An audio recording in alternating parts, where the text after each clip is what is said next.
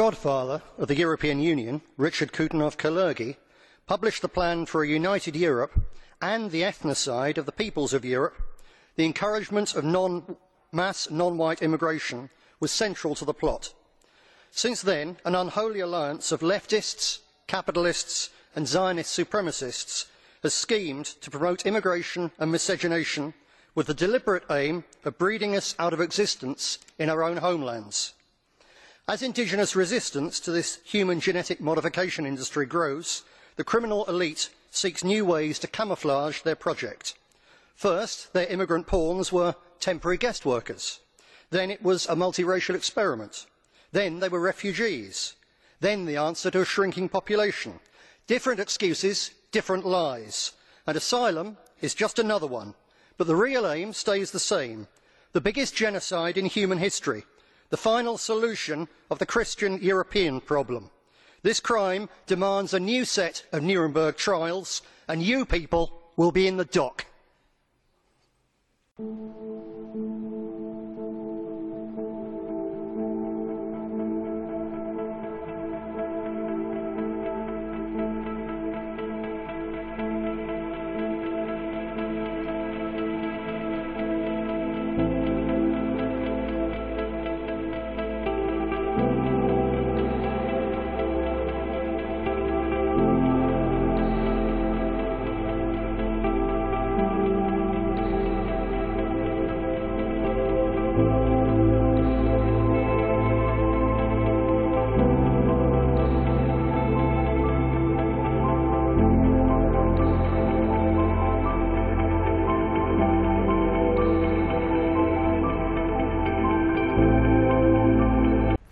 Γεια σας φίλοι μου, είναι Τετάρτη, 20 Ιανουαρίου 2021, ελπίζω να είστε όλοι καλά. Και σήμερα θα ασχοληθούμε με ένα θεματάκι το οποίο φυσικά είναι πάρα πάρα πολύ σημαντικό. Έχεις καταλάβει φαντάζομαι για ποιο μιλάω. Ε, και η αλήθεια είναι ότι δεν έχω ασχοληθεί επαρκώς όσο θα χρειαζόταν για αυτό, αλλά βλέπετε φίλοι μου και εγώ ένα μυαλό το έχω και προσπαθώ να μαζέψω και να δείξω όλα αυτά τα σημαντικά, αλλά ενώ μαζεύω όπως βλέπεις πάρα πολλά, είναι πολύ περισσότερα. Το σημαντικό όμως είναι και είναι και αυτή η προσπάθειά μου πάντα, όπως ίσως ξέρεις, έτσι και σε αυτό το επεισόδιο, να μπορέσουμε να δούμε τα πράγματα σε βάθος ε, και όχι απλά στην επιφάνεια, αλλά να καταδείξουμε από την επιφάνεια μέχρι την αρχική πηγή του κακού. Και κάνοντας αυτό και έχοντας όλα αυτά τα πράγματα υπόψη και έχοντας δει τη μεγάλη εικόνα, μας βοηθάει πάρα πολύ και να αξιολογούμε κατάλληλα το κάθε ερέθισμα που δεχόμαστε. Οπότε λοιπόν σήμερα θα μιλήσουμε για το λαθρομεταναστευτικό όπως είπαμε και για την ανάμιξη πληθυσμών που γίνεται και για την ανάμιξη DNA που επί της ουσίας γίνεται και θα δούμε ότι αυτό είναι ένα σχέδιο για μία ακόμα φορά. Θα το δούμε αυτό, θα δούμε πόσο, ε, πόσο παλιά πηγαίνει, τουλάχιστον στη σύγχρονη ιστορία, ε, βλέποντας στοιχεία πάνω σε αυτό. Και μοιραία δεν θα μπορούσαμε και να, να μην αναφερθούμε και στον κόμι Κούντερχοβ Καλέρκη. Έτσι, και θα δούμε πόσο πολύ σημαντικό πρόσωπο είναι πραγματικά σε σχέση με και αυτό που ζούμε αλλά και με την Ευρωπαϊκή Ένωση. Εντάξει. Και στο τέλος ε, έχω βρει και κάτι ενδιαφέρον μέσα από τις γραφές που θεώρησα ότι θα είχε ενδιαφέρον και αυτό έτσι να το δούμε λιγάκι. Πριν ξεκινήσουμε λοιπόν, γιατί έχουμε να δείξουμε αρκετά πραγματάκια και όπως είπαμε είναι σημαντικό να δεις πώς όλα τα κομμάτια, πώς όλες οι πλευρές στρέφουν την κατάσταση προς το, κάθε φορά στο, στο κάθε σχέδιο, έτσι και σε αυτό. Και απλώς οι λαγοί εναλλάσσονται και συνεχίζουν το ίδιο πρόγραμμα. Δεν έχουμε δει δηλαδή όλα αυτά τα χρόνια κανέναν ο οποίος να έχει κάνει το παραμικρό και να αλλάξει καθόλου την πορεία αυτή, ίσα ίσα πηγαίνουμε προς το χειρότερο. Και πριν ξεκινήσουμε και δούμε ενδιαφέροντα πραγματάκια, θέλω να πιστεύω φίλοι μου, ε, να πάμε και να ευχαριστήσουμε πάρα πολύ τα blog και τα site ε, τα οποία έβαλαν το προηγούμενο βίντεο. Είναι cookfamily.blogspot.com ε, η σελίδα Global Hellenic Resistance του Zionists, Masons and Satanists Ε, σκεφτόμαστε ελληνικά.blogspot.com Παναγία Ιεροσολυμίτισσα.blogspot.com ο ασκητής.blogspot.com ε, Αρχάγγελος Μιχαήλο Ταξιάρχης στο group διόντοτος ε, pavlak.blogspot.com thesecretrealtruth.blogspot.com ο παρλαπίπας.gr ε, η σελίδα στο facebook καιρών γνώθη ε, α, εδώ το ξαναβάλαμε. Ε, Hellas Liberation Organization, το group στο facebook. Ε, χαλαράκαφέ.blogspot.com ε, Οι μάσκες πέφτουν.blogspot.com Τα blog.wordpress.com Εργαζόμενοι demos.blogspot.com ε, Ανατροπή τώρα.blogspot.com Λουτράκι Οδυσσέας.blogspot.com όπως πάντα, θερμές ευχαριστίες ε, που βάλατε το βίντεό μου και βοηθήσατε να προωθηθεί το έργο. Θερμές ευχαριστίες πάντα και στο τυχόν άγνωστο blog το οποίο μπορεί να έβαλε το βίντεό μου και ευγνωμοσύνη πάντα και σε εσάς φίλοι μου είστε όλοι πάρα πολύ καλοί να είστε καλά. Πραγματικά πάμε να ξεκινήσουμε τώρα γιατί έχουμε να δούμε διάφορα και θέλω να το πάμε λίγο όπως είπαμε να δούμε σε όλα τα μήκη και τα πλάτη και όπως είπαμε να το δούμε και από πολλές πλευρές, πως όλες οι πλευρές είναι συνεννοημένες προς αυτή την κατεύθυνση και πώς πηγαίνει αυτό το πράγμα. Ε, καταρχήν, ε, καταρχήν θέλω να... Ε, α, καταρχήν, συγγνώμη, α, καταρχήν ήθελα να... Ναι, να το ξεχάσω. Θέλω να ξεκαθαρίσω κάποιο, κάτι πράγμα, κάποιο πράγμα τώρα ε, για εμένα πριν πω κάποια πράγματα. Ε, έχω, θα, θα καταλάβεις που είναι το, γιατί, το, γιατί τα λέω αυτά. Ε, γενικά εγώ έχω ταξιδέψει σε περίπου γύρω στις 50 χώρες στον κόσμο. Έχω πάει σχεδόν δηλαδή σε όλη την Ευρώπη και έχω πάει και σε αρκετές χώρες ε, έξω από την Ευρώπη που εκεί είναι και η μεγάλη διαφορά. Δηλαδή π.χ. στο Μαρόκο, στο, στο, στην Ταϊλάνδη, στο Λάος, στην Ινδονησία, στην Ινδία και άλλα. Ε, όπως και να έχει, ε, οπότε λοιπόν το λέω με την έννοια ότι ε, έχω πραγματικά μέσα μου πολύ καλές προθέσεις για τους ανθρώπους. Δηλαδή, στα περισσότερα από αυτά που λέω τώρα ε, είχα πάει και μόνος μου και για καιρό. Δηλαδή, έχω γνωρίσει ανθρώπους των χαμηλότερων στρωμάτων, ε, πιστεύω ότι έχω κάνει φίλους, πολλούς από αυτούς έχω, τους έχω κρατήσει ακόμα, αλλά τους πιο πολλούς όχι όμως, γιατί μετά ξέρεις περνάνε και τα, τα χρόνια, έχεις πάει εκεί μια φορά, δεν ξέρεις τώρα και άμα θα ξαναπάς με τους πιο πολλούς, δηλαδή χάνεσαι. Αλλά έχω πάει στα σπίτια τους. Με έχουν, ε, πολλοί από αυτούς με έχουν φιλέψει, μου έχουν, με έχουν, μου έχουν δώσει φαγητό, μου έχουν κάνει το τραπέζι πολλές φορές. Έχω, με, μου έχουν προσφέρει πάρα πολλές φορές να με φιλοξενήσουν.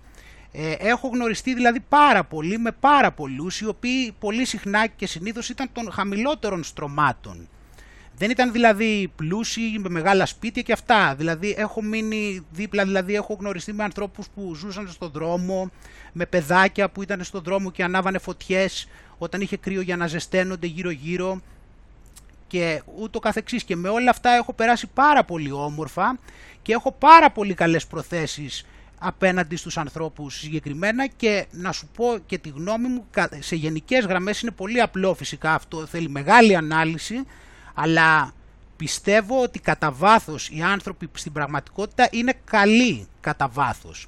Απλώς υπάρχει αυτό το σύστημα του μαύρου που είναι τα πλοκάμια του παντού και ε, παρασύρει τους ανθρώπους και με τρόπους που περιγράφουμε εδώ πέρα, γιατί τώρα δεν μπορώ να τους πω τώρα τους, όλους αυτούς τους τρόπους με δύο λόγια, τέλος πάντων λόγω των τρόπων του, τους χαλάει και τους δημιουργεί πάρα πολλά εγώ, και λόγω των εγώ που τους δημιουργεί ε, τους πηγαίνει σε λάθος κατευθύνσεις και αυτά οδηγούν μετά στα συμπλέγματα τα οποία οδηγούν μετά στην απομάκρυνση από το Θεό φυσικά και μετά στο να ε, κάνεις ας πούμε και αυτό που λέμε αμαρτίες. Ε, κατά βάση όμως οι άνθρωποι έχουν καλές προθέσεις εγώ θέλω να πιστεύω και εγώ έχω πάρα πολύ καλές ε, πάρα πολύ καλές εντυπώσεις από τη γνωριμία μου με ανθρώπους από πάρα πολλά μέρη του κόσμου και από τα μικρότερα στρώματα. Έτσι, οπότε λοιπόν να ξεκαθαρίσουμε με λίγα λόγια αυτό το πράγμα σε σχέση με μένα. Ε, πάμε λοιπόν τώρα να ξεκινήσουμε όμως και να δούμε εδώ πέρα πώς έχει η κατάσταση. Ε, διότι καταρχάς να δούμε εδώ ένα πράγμα. Αυτό είναι παλιό άρθρο μεν, αλλά δεν έχω βρει τώρα πρόσφατα, δεν έχω βρει κάτι πιο πρόσφατο, αλλά αυτό ναι μεν δεν είναι επαρκώς ενδεικτικό του τι συμβαίνει τώρα, γιατί είναι παλιό, αλλά μπορούμε να πάρουμε μια γεύση για το πώς έχει η κατάσταση. Οπότε σου λέει ότι εδώ βλέπουμε το 15, έτσι, πολύ παλιά, αλλά φαντάσου από τότε και όπως ξέρεις από τότε ήταν, ε, στη συνέχεια πέρασε ο Τσίπρας και στη συνέχεια από τότε έχει έρθει ο Κούλης που πάλι από τότε καταλαβαίνεις ότι συνεχίζουμε σε ένα παρόμοιο ρυθμό. Φαντάσου από τότε λοιπόν από ποιες χώρες ήρθαν. Γιατί αυτό θέλω να σου δείξω. Γιατί για τους αριθμούς, όπως καταλαβαίνεις, τα νούμερα που θα μας πούνε δεν έχουν καμία σχέση με την πραγματικότητα. Αλλά επειδή εδώ έχουμε κάποιες χώρες και μας λέει εδώ πέρα ότι έχει εδώ, εδώ έχουν γράψει τότε είχαν γράψει 77 εθνικότητες. Ε, οπότε έχουμε, σου λέει, Αφγανιστάν, Σομαλία, Γκάνα, Μαρόκο, Γκάμπια, Σουδάν, Νιγηρία, Δημοκρατία του Αγίου Δομήνικου, Καμερούν, Κούβα, Κομόρες, Ερυθρέα, Ακτή Ελεφαντοστού, Μπενίν, Αλγερία, Πακιστάν, Μαλή, Αιθιοπία, Ιεμένη, Γουινέα, Σιέρα Λεόνε, Ουγκάντα, Κογκό, τέλος πάντων ε, είναι 77 όπως είπαμε, άρα τι θα τις διαβάσω ώρες, θα μας πάρει ώρα μόνο και μόνο για να τις διαβάσω. Και φαντάσου από τότε πόσοι έχουν μπει από τότε. Εντάξει. Ε, αυτό τώρα υποτίθεται, υπάρχει μετά λοιπόν μέσα σε αυτό, ε, αυτό εδώ πέρα που βλέπουμε να γίνεται διαρκώς, υπάρχει, ε, η εξής, ε, υπάρχουν οι εξής δικαιολογίες. Ε, υπάρχει η δικαιολογία του ε, υπάρχει η δικαιολογία του ότι έρχονται από χώρες που έχουν πόλεμο δηλαδή έχουν πόλεμο οι χώρες που έρχονται. Δηλαδή αυτοί, αυτές οι 77 χώρες το 2015, γιατί από τότε θα έχουν πάει 177. Και ούτε και εκείνες που καταγράψαν ήταν όλοι. Λοιπόν, αυτές όλες οι χώρες τώρα έχουν πόλεμο. Εντάξει.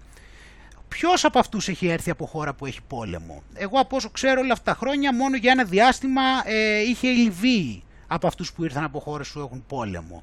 Δηλαδή αυτοί που είχαν πόλεμο, στη, αυτοί που έρχονται λέει από τη Συρία, αυτοί έρχονται από την Τουρκία συνήθως. Δεν νομίζω να έρχονται με πτήση από τη Συρία. Άρα λοιπόν από τη στιγμή που δεν έρχονται με πτήση από τη Συρία έρχονται από την Τουρκία. Άρα η Τουρκία δεν έχει πόλεμο. Άρα πάει να πει ότι αυτοί που έρχονται είναι λαθρέοι. Δεν έρχονται από χώρα με πόλεμο που είχαν το δικαίωμα να ζητήσουν άσυλο. Άρα είναι λαθρέοι μετανάστες, έτσι είναι παράνομοι.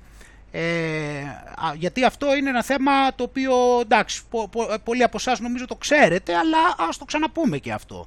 Όλες αυτές. Οπότε, αυτή, οπότε λοιπόν βλέπουμε εδώ πέρα ότι ε, ένα, το επιχείρημα αυτό ότι έρχονται από χώρες που έχει πόλεμο είναι πολύ μακριά από την αλήθεια. Έτσι.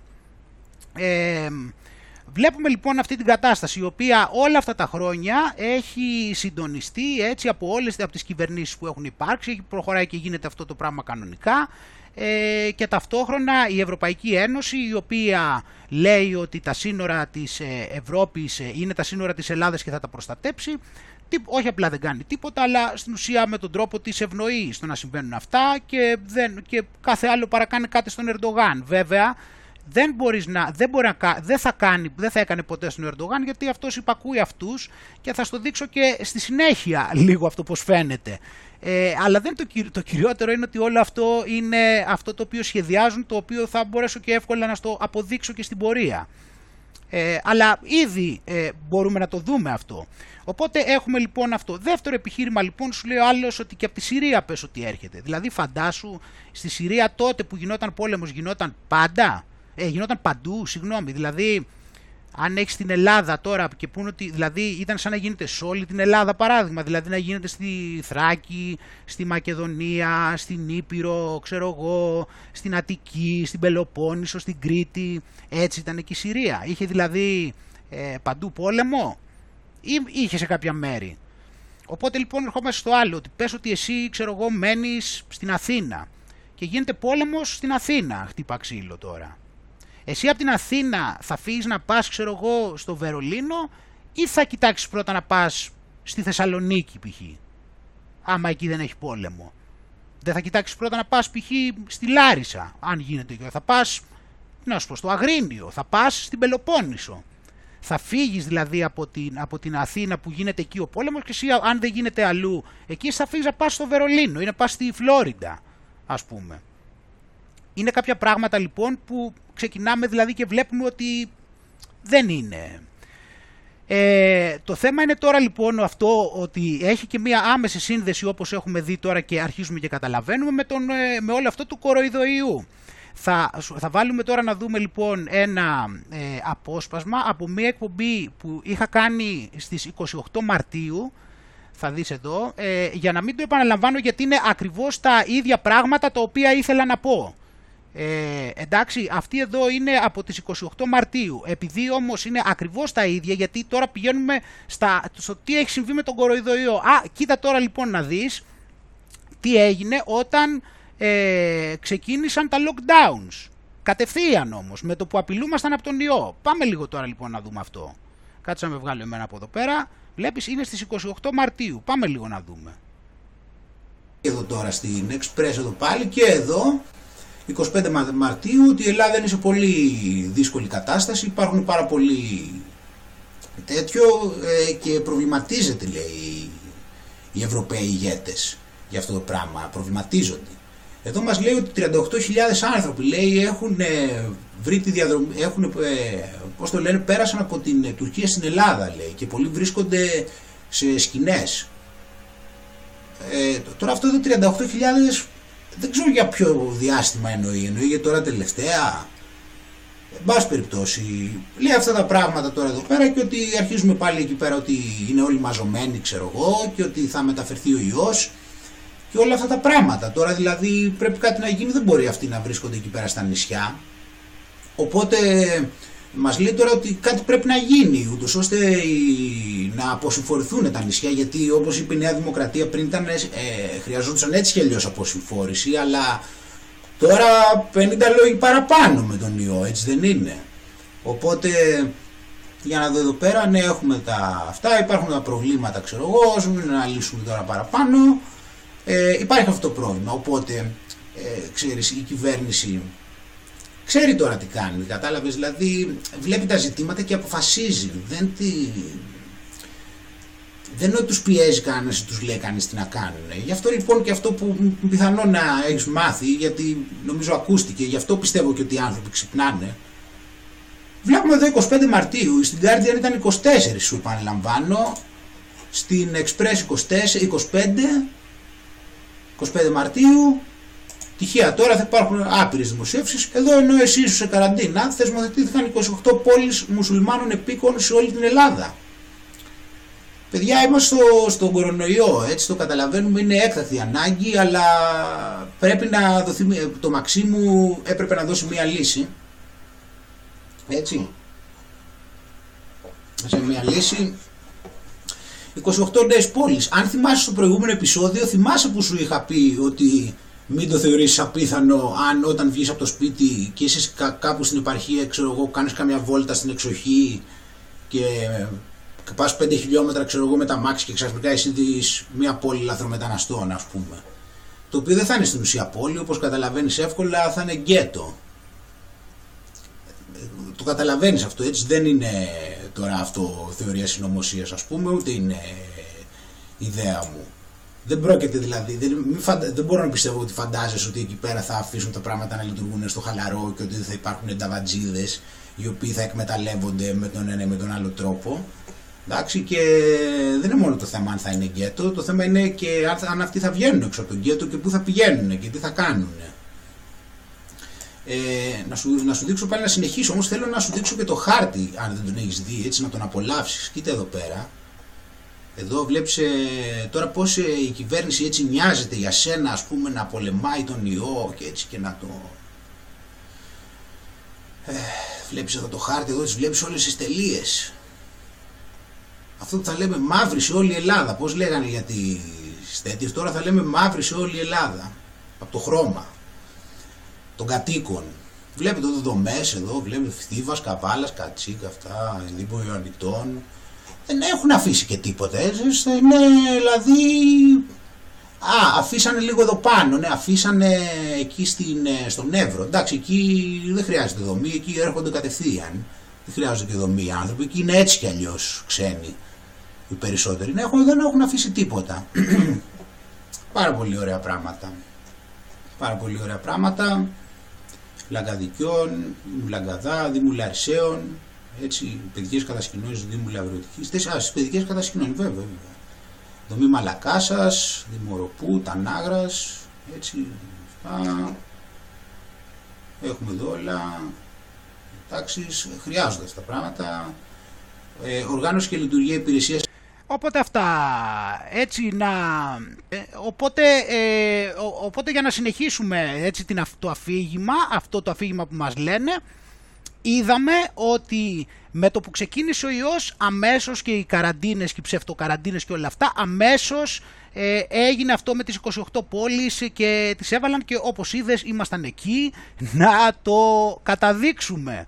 Ε, και τώρα βλέπουμε αυτό το πράγμα λοιπόν πώς εξελίσσεται. Ε, είδαμε όπως είδες εκεί πέρα πώς είχε αρχίσει τότε και ασκούταν πίεση ότι πρέπει να αποσυμφορηθούν τα νησιά επειδή είναι ο ιός. Ε, ε, και εδώ πέρα ήταν και εδώ πέρα είναι το σημείο στο βίντεο. Έχω πει στο βίντεο εκεί εξηγούσα ακόμα τότε ότι αυτά που θα ξαναπούμε λίγο και μετά αλλά εξηγούσα πως είναι το σχέδιο της παγκόσμιας διακυβέρνησης με, το, με την ανάμειξη του DNA και ούτω καθεξής των φυλών.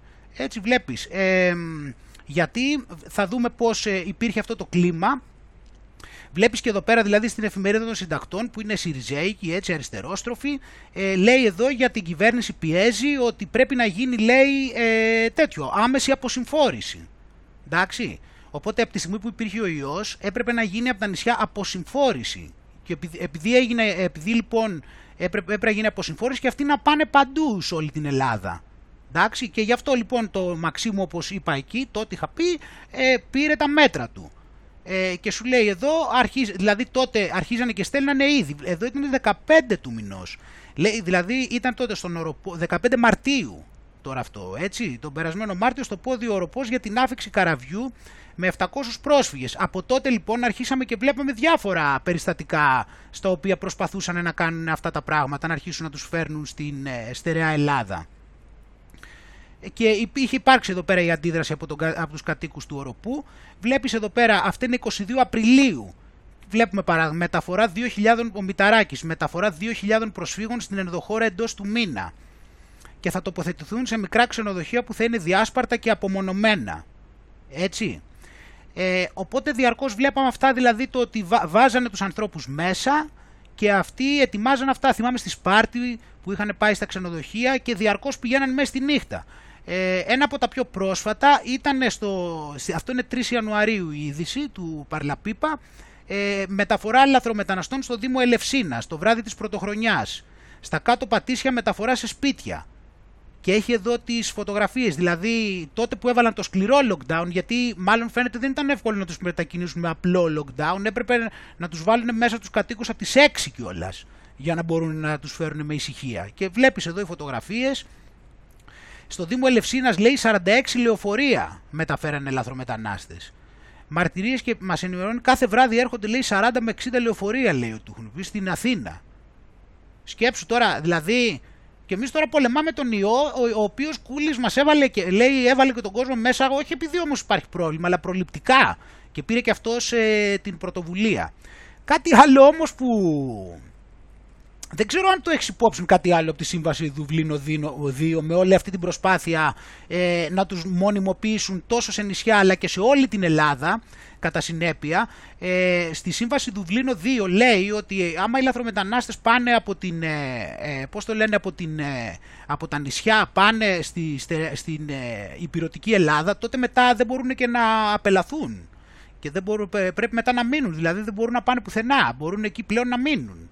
Έτσι, οπότε όλο αυτό το έχω αναφέρει και στο βίντεο εκεί το παλιό στη συνέχεια, ε, από εκεί που βάλαμε το απόσπασμα και εκεί λοιπόν ε, μετά είναι και καλά σου λέει ότι αυτό γίνεται για την αποσυμφόρηση αλλά γίνεται για να δημιουργήσει όλο αυτό το, δεδικα... το... την κατάσταση ώστε να πάνε εκεί και μετά να μην μπορούν να διωχθούν πίσω και να μην υπάρχει μετά δικαιολογία και να σου λένε «Α, μας εξανάγκασαν οι νόμοι».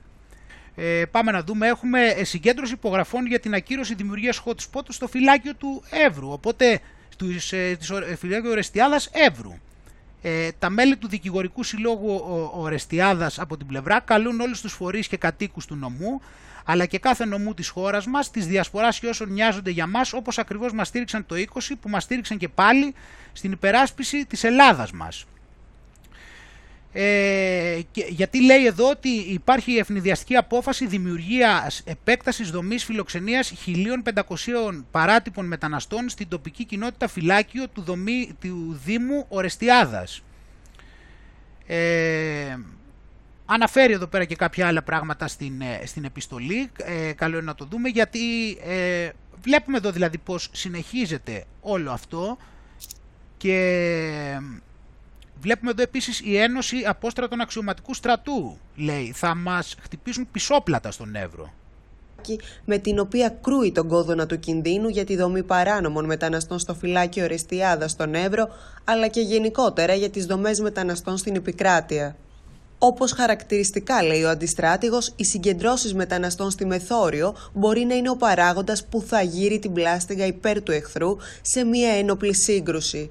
Μάλιστα, αναπτύσσει τον προβληματισμό του λέγοντας πως όταν ο στρατός ή τα σώματα ασφαλείας έχουν τα όπλα στραμμένα προς μία κατεύθυνση, δεν γίνεται να δεχθούν επίθεση από την πλάτη τους, καθώς κάτι τέτοιο θα δημιουργήσει τεράστια προβλήματα. Έτσι, χαρακτηρίζοντας πάλι τις δομές στα ελληνοτουρκικά σύνορα Κερκόπορτες, λέει πως με τη δημιουργία τους η κυβέρνηση πριονίζει το κλαδί που καθόμαστε. Επιπλέον εξηγεί πως ο Εύρος αποτελεί ένα στρατηγικό ανάχωμα εναντίον μιας τουρκικής εισβολής και πως με αυτόν τον τρόπο η κυβέρνηση ουσιαστικά το ξυλώνει διαρριγνύοντας την αμυντική συνοχή της χώρας την ώρα που η Άγκυρα κλιμακώνει τις ενέργειές της. Απόσπασμα της επιστολής του αντιστράτηγου. Αξιότιμε κύριε Πρωθυπουργέ, πριν από ένα χρόνο η χώρα μας αντιμετώπισε μια υβριδική επίθεση στον Εύρο εκ μέρους της γείτονος Τουρκίας με την εργαλειοποίηση του μεταναστευτικού. Εσείς ο ίδιος πήρατε τη σωστή πολιτική απόφαση να αντιδράσουμε και να μην περάσει κανείς και βρεθήκατε στην πολιτική πρωτοπορία της προσπάθειας μαζί με τους υπουργούς σας. Το προσωπικό των αρμόδιων Υπουργείων μαζί με τους ακρίτες κατοίκους της περιοχής υπερέβαλε αυτόν και νικήσαμε, χαρήκαμε, γεμίσαμε υπερηφάνεια. Καιρό είχαμε να νιώσουμε έτσι και ευνηδιάσαμε εχθρούς και φίλους. Μάθαμε πολλά κυβερνώντες και λαός. Πρώτα απ' όλα ότι δεν θα ξεμπερδέψουμε εύκολα, ότι ο εχθρός θα επανέλθει με ανανεωμένα όπλα, θα μεταλλάξει τις ενέργειές του και μπορεί να φτάσει και σε κλασική στρατιωτική εμπλοκή. Ο Υπουργός Μεταναστευτικής Πολιτικής Νότης Μηταράκης απάντησε στην επιστολή του αντιστράτηγου, διαψεύδοντας το ίδιο του το Υπουργείο, αλλά και όσο ο ίδιος έλεγε το Σεπτέμβριο και πριν λίγες ημέρες. Συγκεκριμένα απάντησε ότι δεν σχεδιάζεται να μεταβληθεί ο αριθμός των προσωρινά διαμενόντων σε σχέση με τη σημερινή χωρητικότητα της δομής. Ναι, αυτό απάντησε μετά ο άλλος και ενώ αυτά μας λένε αυτά, ε, έβγαλε, ενώ τα λέγανε αυτά και τέτοιο, τώρα κάνει... Τώρα, και ενημέρωση για τις προθέσεις της κυβέρνησης.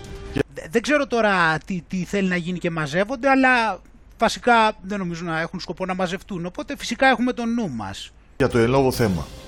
Ειδικότερα, η ανάρτηση της Ένωσης, μεταξύ άλλων, αναφέρει τα εξής. Συγκεκριμένα δεσμεύτηκε ότι δεν θα δημιουργηθεί. Εδώ λέει τώρα την ανακοίνωση που έβγαλε η Ένωση των Αξιωματικών αφού απάντησε τι τους είπε λέει ο Υπουργός, ο Μηταράκης. Τι; Δομή φιλοξενίας. Αλλά θα γίνει επέκταση του υφισταμένου από το 2016 κέντρου καταγραφής, ώστε σε κλειστού τύπου εγκαταστάσεις να μπορούν να καταγραφούν με ασφάλεια μεγαλύτερες αφήξεις από το συνηθισμένο, που πιθανόν να δεχόταν η περιοχή. Δέχτηκε να αποστείλει εγγράφος αυτές τις θέσεις και συνημένα παρουσιάζεται η σχετική επιστολή. Τέλος, αναφέρεται ότι η Ένωση θα παρακολουθεί την εξέλιξη του εν λόγω θέματος με μεγάλη προσοχή.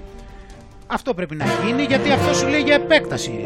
Από τη στιγμή που λέει, για, από τη στιγμή που λέει εκεί πέρα για επέκταση, πού ξέρουμε εμείς τι επέκταση εννοεί αυτός. Αυτός μπορεί να εννοεί επέκταση ε, ενός εκατομμυρίου ατόμων.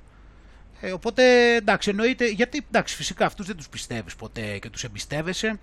Πάμε να δούμε μια άλλη πόλη λοιπόν αλλοδαπών, εδώ πέρα που την έχει βγάλει ο τύπος εδώ με το, περνάει από πάνω με το πολίτης με το παραπέντε. Πάμε λίγο να τη δούμε και εδώ πώς την ετοιμάζουν. Για να δούμε εδώ λίγο από κοντά, κάτσα πάμε λίγο κοντύτερα.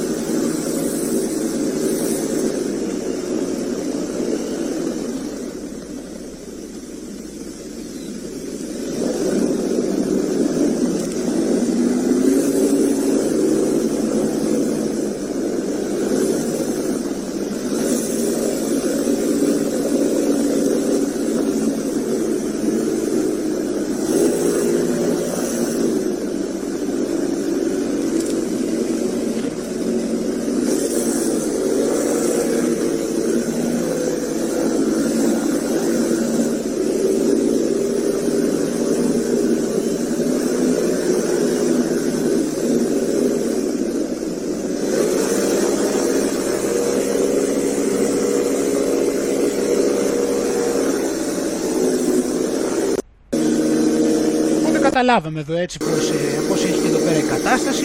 Το, να είναι καλά ο άνθρωπος, πολύ ωραίο βίντεο, από εκεί πολύ ενδεικτικό. Βλέπουμε εδώ επίσης εδώ στο το ρεπορτάζ εδώ στο Pro News, βλέπουμε για την πόλη Αλοδαπών στο Καράτε Πέ τώρα. Ακριβώς απέναντι από τα τουρκικά παράλληλα σε απόσταση ελαχίστου χρόνου για τα τουρκικά αποβατικά σκάφη. Καταλαβαίνεις τώρα τι, γιατί μιλάμε. Πάμε να δούμε εδώ. Τον αποκαλύπτει βίντεο στην περιοχή.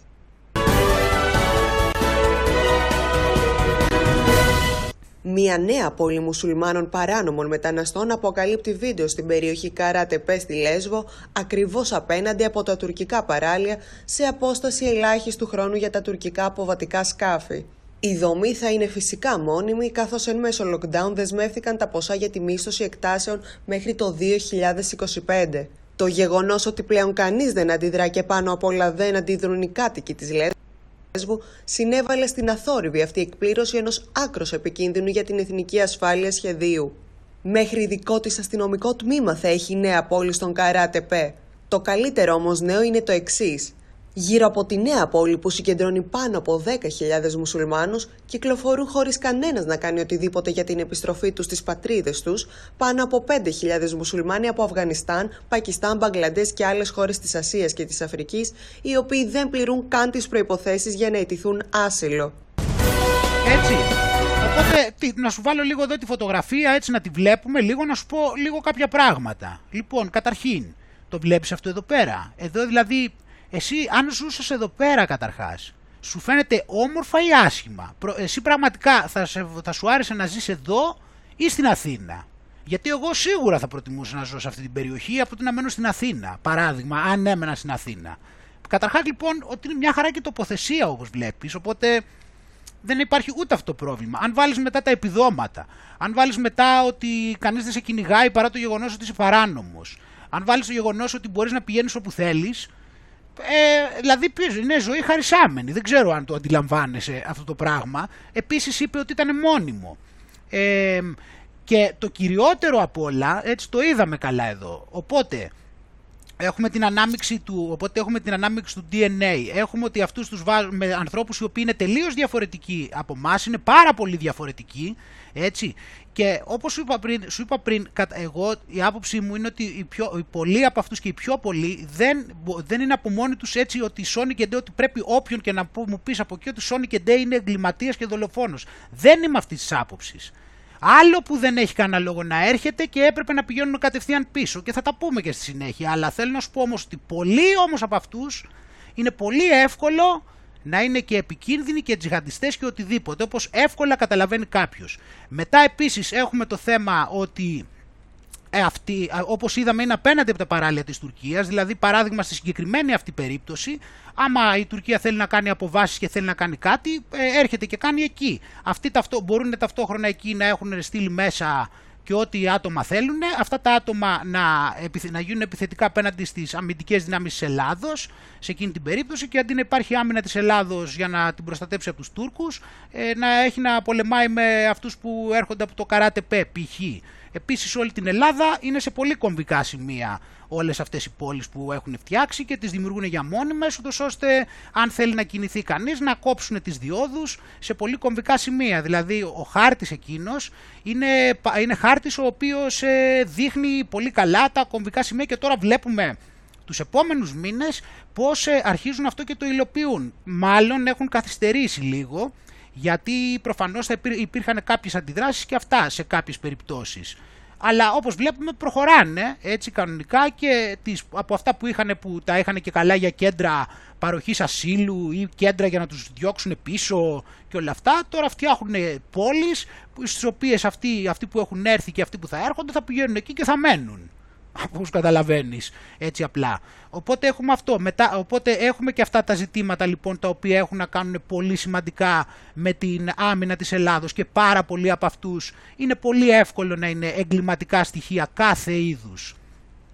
Και επίσης βάλε και ότι το γεγονός ότι έχουν πάρει δυστυχώς και την ε, παιδεία, να το πω, από το Κοράνι, το οποίο Κοράνι μέσα έχει τόση μεγάλη βιαιότητα και αχριότητα, έχουν πάρει δηλαδή μια νοοτροπία, μια παιδεία δηλαδή, η οποία τους λέει ότι είναι οι ανώτεροι, ότι πρέπει να ε, κυριαρχήσουν σε όλο τον κόσμο, ότι πρέπει να μισούν και να τιμωρούν τους απίστους και πολύ χοντρότερα πράγματα από αυτά έτσι όπως τα περιγράφω και δεν μάζεψα σήμερα να σου δείξω πολλά από τα χωρία τα οποία τα λένε όλα αυτά ξεκάθαρα σε ό,τι αφορά τους απίστους και όλα αυτά. Οπότε βλέπεις ότι αυτοί έχουν πάρει και αυτού του είδους την παιδεία.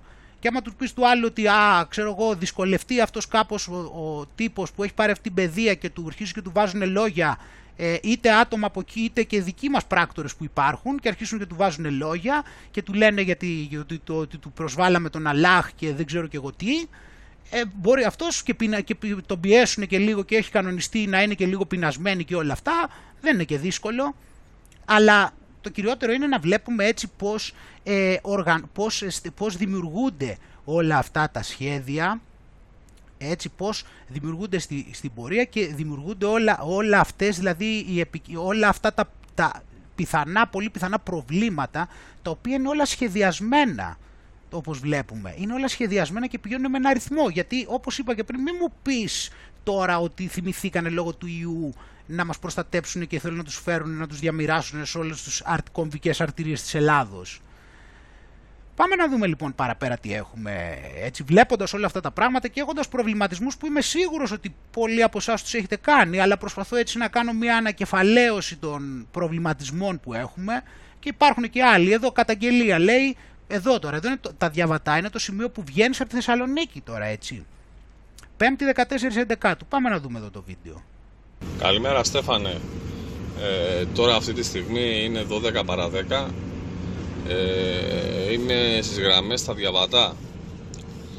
Κατεβήκαν οι μπάρες για να περάσει το, το τρένο με τα βαγόνια που κουβαλούσαν κοντέινερ τα υπολόγισα γύρω στα 15, 15, 15 βαγόνια είχε πάνω γύρω στους 30 αλλοδαπούς. Αυτό συμβαίνει καθημερινά δεν είναι κάτι καινούριο απλά και εδώ συμβαίνει και στα διαβατά και στη σύνδο όπου σταματήσεις και είσαι πρώτος πίσω από τις μπάρες θα τους δεις. Δυστυχώς τελειωμό δεν έχει έτσι, βλέπουμε εδώ πέρα ξανά, στα διαβατά έτσι, βλέπουμε άλλα χειρότερα πράγματα επίσης, άλλα χειρότερα. Αυτό το Αλβανί στον ελληνικό στρατό διατάζουν Έλληνες. Κοιτά, πρόσεχε, πρόσεχε εδώ τώρα το, τη φάση. Μιλάνε δηλαδή, μιλάνε στα, στα αλβανικά και δίνουν, δίνουν παραγγέλματα σε Έλληνες. Κοίτα,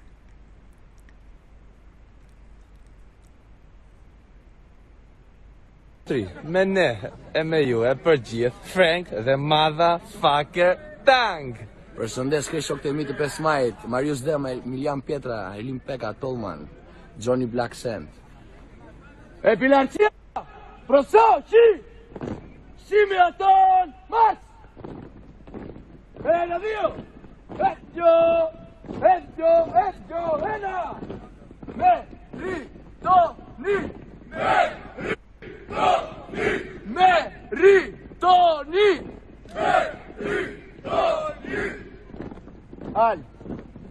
Johnny Black Sam. Μια χαρά έτσι, περνάνε καλά τα παιδιά στη θητεία τους, μόνο ξέρεις ε, να δώσω και μια ιδέα γιατί δεν ξέρω αν το έχουν σκεφτεί αυτό το πράγμα. Τώρα με αυτά τα ραφάλ τώρα λέει που πήρανε, έτσι, άμα, άμα μην τα δώσουν σε κανέναν τέτοιον και μπει μέσα κανένας Αλβανός και τα οδηγεί, γιατί το βλέπω το παίρνει το ραφάλ και να το προσγειώνει στα τύρανα. Οπότε να έχουμε το νου μας, μην ε, ανέβει αυτός πάνω, μας αποχαιρετήσει και μετά το ψάχνουμε. Εντάξει ε, γιατί είμαστε σε, είναι η κατάσταση πάρα πολύ οργανωμένη. Πάμε να δούμε τώρα παραπέρα τι άλλα έχω να σου δείξω για το πώς ε, έχουν φτάσει, γιατί εδώ θέλω ένα ζήτημα, ένα ζήτημα τώρα μεγάλο, όλον όλον όλον αυτό τον καιρό.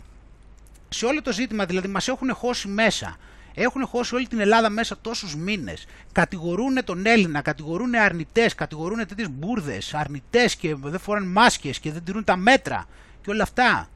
Εδώ πέρα έχει ασχοληθεί κανείς σοβαρά, το έχει λάβει αυτό υπόψη. τι μπορεί να παίζει εδώ με αυτήν την κατεύθυνση. Από τα κρούσματα που λένε πόσοι από αυτούς είναι λάθρο και όχι μόνο αυτό, όχι πόσο ποιοι είναι. Τους ελέγχουν αρκετά, τους ελέγχουν με τον ίδιο τρόπο με τους Έλληνες. Γιατί όταν βλέπουμε τόσα βίντεο και τους βλέπουμε εκείνοι όλοι μαζί και περνάνε καλά και πηγαίνουν όπου θέλουν και κάθονται έξω και κάθονται μέσα και κάθονται όλοι μαζί και όλα αυτά που βλέπουμε. Ε, κοίταξε, θα περίμενες να υπάρχουν κρούσματα, έτσι όπως μας το λένε. Ε, έχουμε δει λοιπόν κατά καιρούς διάφορα, αλλά αυτά νομίζω ότι ήταν πολλά και τον, περισσο... τον προηγούμενο καιρό και συνεχίζουν και ο τρόπος που τα παρουσιάζουν είναι για να ε, δικαιολογηθεί ο αποσυμφορισμός και να μπορέσουν έτσι να φτιάξουν πιο πολλές πόλεις και να πάνε πιο πολύ, πιο πολύ, στις πιο πολλές πόλεις και στις μόνιμες πόλεις και σε όλη την Ελλάδα. Οπότε είναι αυτό. Οπότε λέει υγειονομική βόμβα. Σε καραντίνα η δομή φιλοξενία στη Ριτσόνα. 20 τα κρούσματα εδώ σου λέει. Εδώ άλλο. Προβληματισμός στον Εύρο. Ε, στέλνουν λέει επιλεγμένους λαθρομετανάστες με κορονοϊό οι Τούρκοι στην Ελλάδα. Προβληματίζουν τα τελευταία φαινόμενα. Τον Αύγουστο αυτό. Ε, γιατί λέει βρίσκουν ε, θετικά κρούσματα, ε, βρήκανε σε 8 λέει λαθρομετανάστες μετά, από, κατά τύχη, μετά από τροχαίο δυστύχημα στη Δαδιά που κόστησε τη ζωή σε έναν από αυτούς. Κατά τύχη λοιπόν. Και αυτό δεν αφορά μόνο τις αρμόδιες αστυνομικές και υγειονομικές αρχές, αφού το συγκεκριμένο περιστατικό είχε ως αποτέλεσμα να τεθούν σε καραντίνα 10 γιατροί και άλλοι τόσοι και περισσότεροι από το νοσηλευτικό και λοιπό προσωπικό του νοσοκομείου Διδημοτήχου μέχρι την επόμενη Τετάρτη. Αλλά και τους απλούς πολίτες. Εντάξει, οι αστυνομικοί λέει είχαν εξάλλου προειδοποιήσει και διαμαρτυρηθεί επανειλημμένα και ζήτησαν με τους συνδικαλιστικούς τους εκπροσώπους τη λήψη μέτρων προστασίας τους, αφού είναι εκτεθειμένοι κατά τη διάρκεια των επιχειρήσεων σύλληψης των λαθρομεταναστών. Καλά κρασιά, ένα μπάχαλο μιλάμε.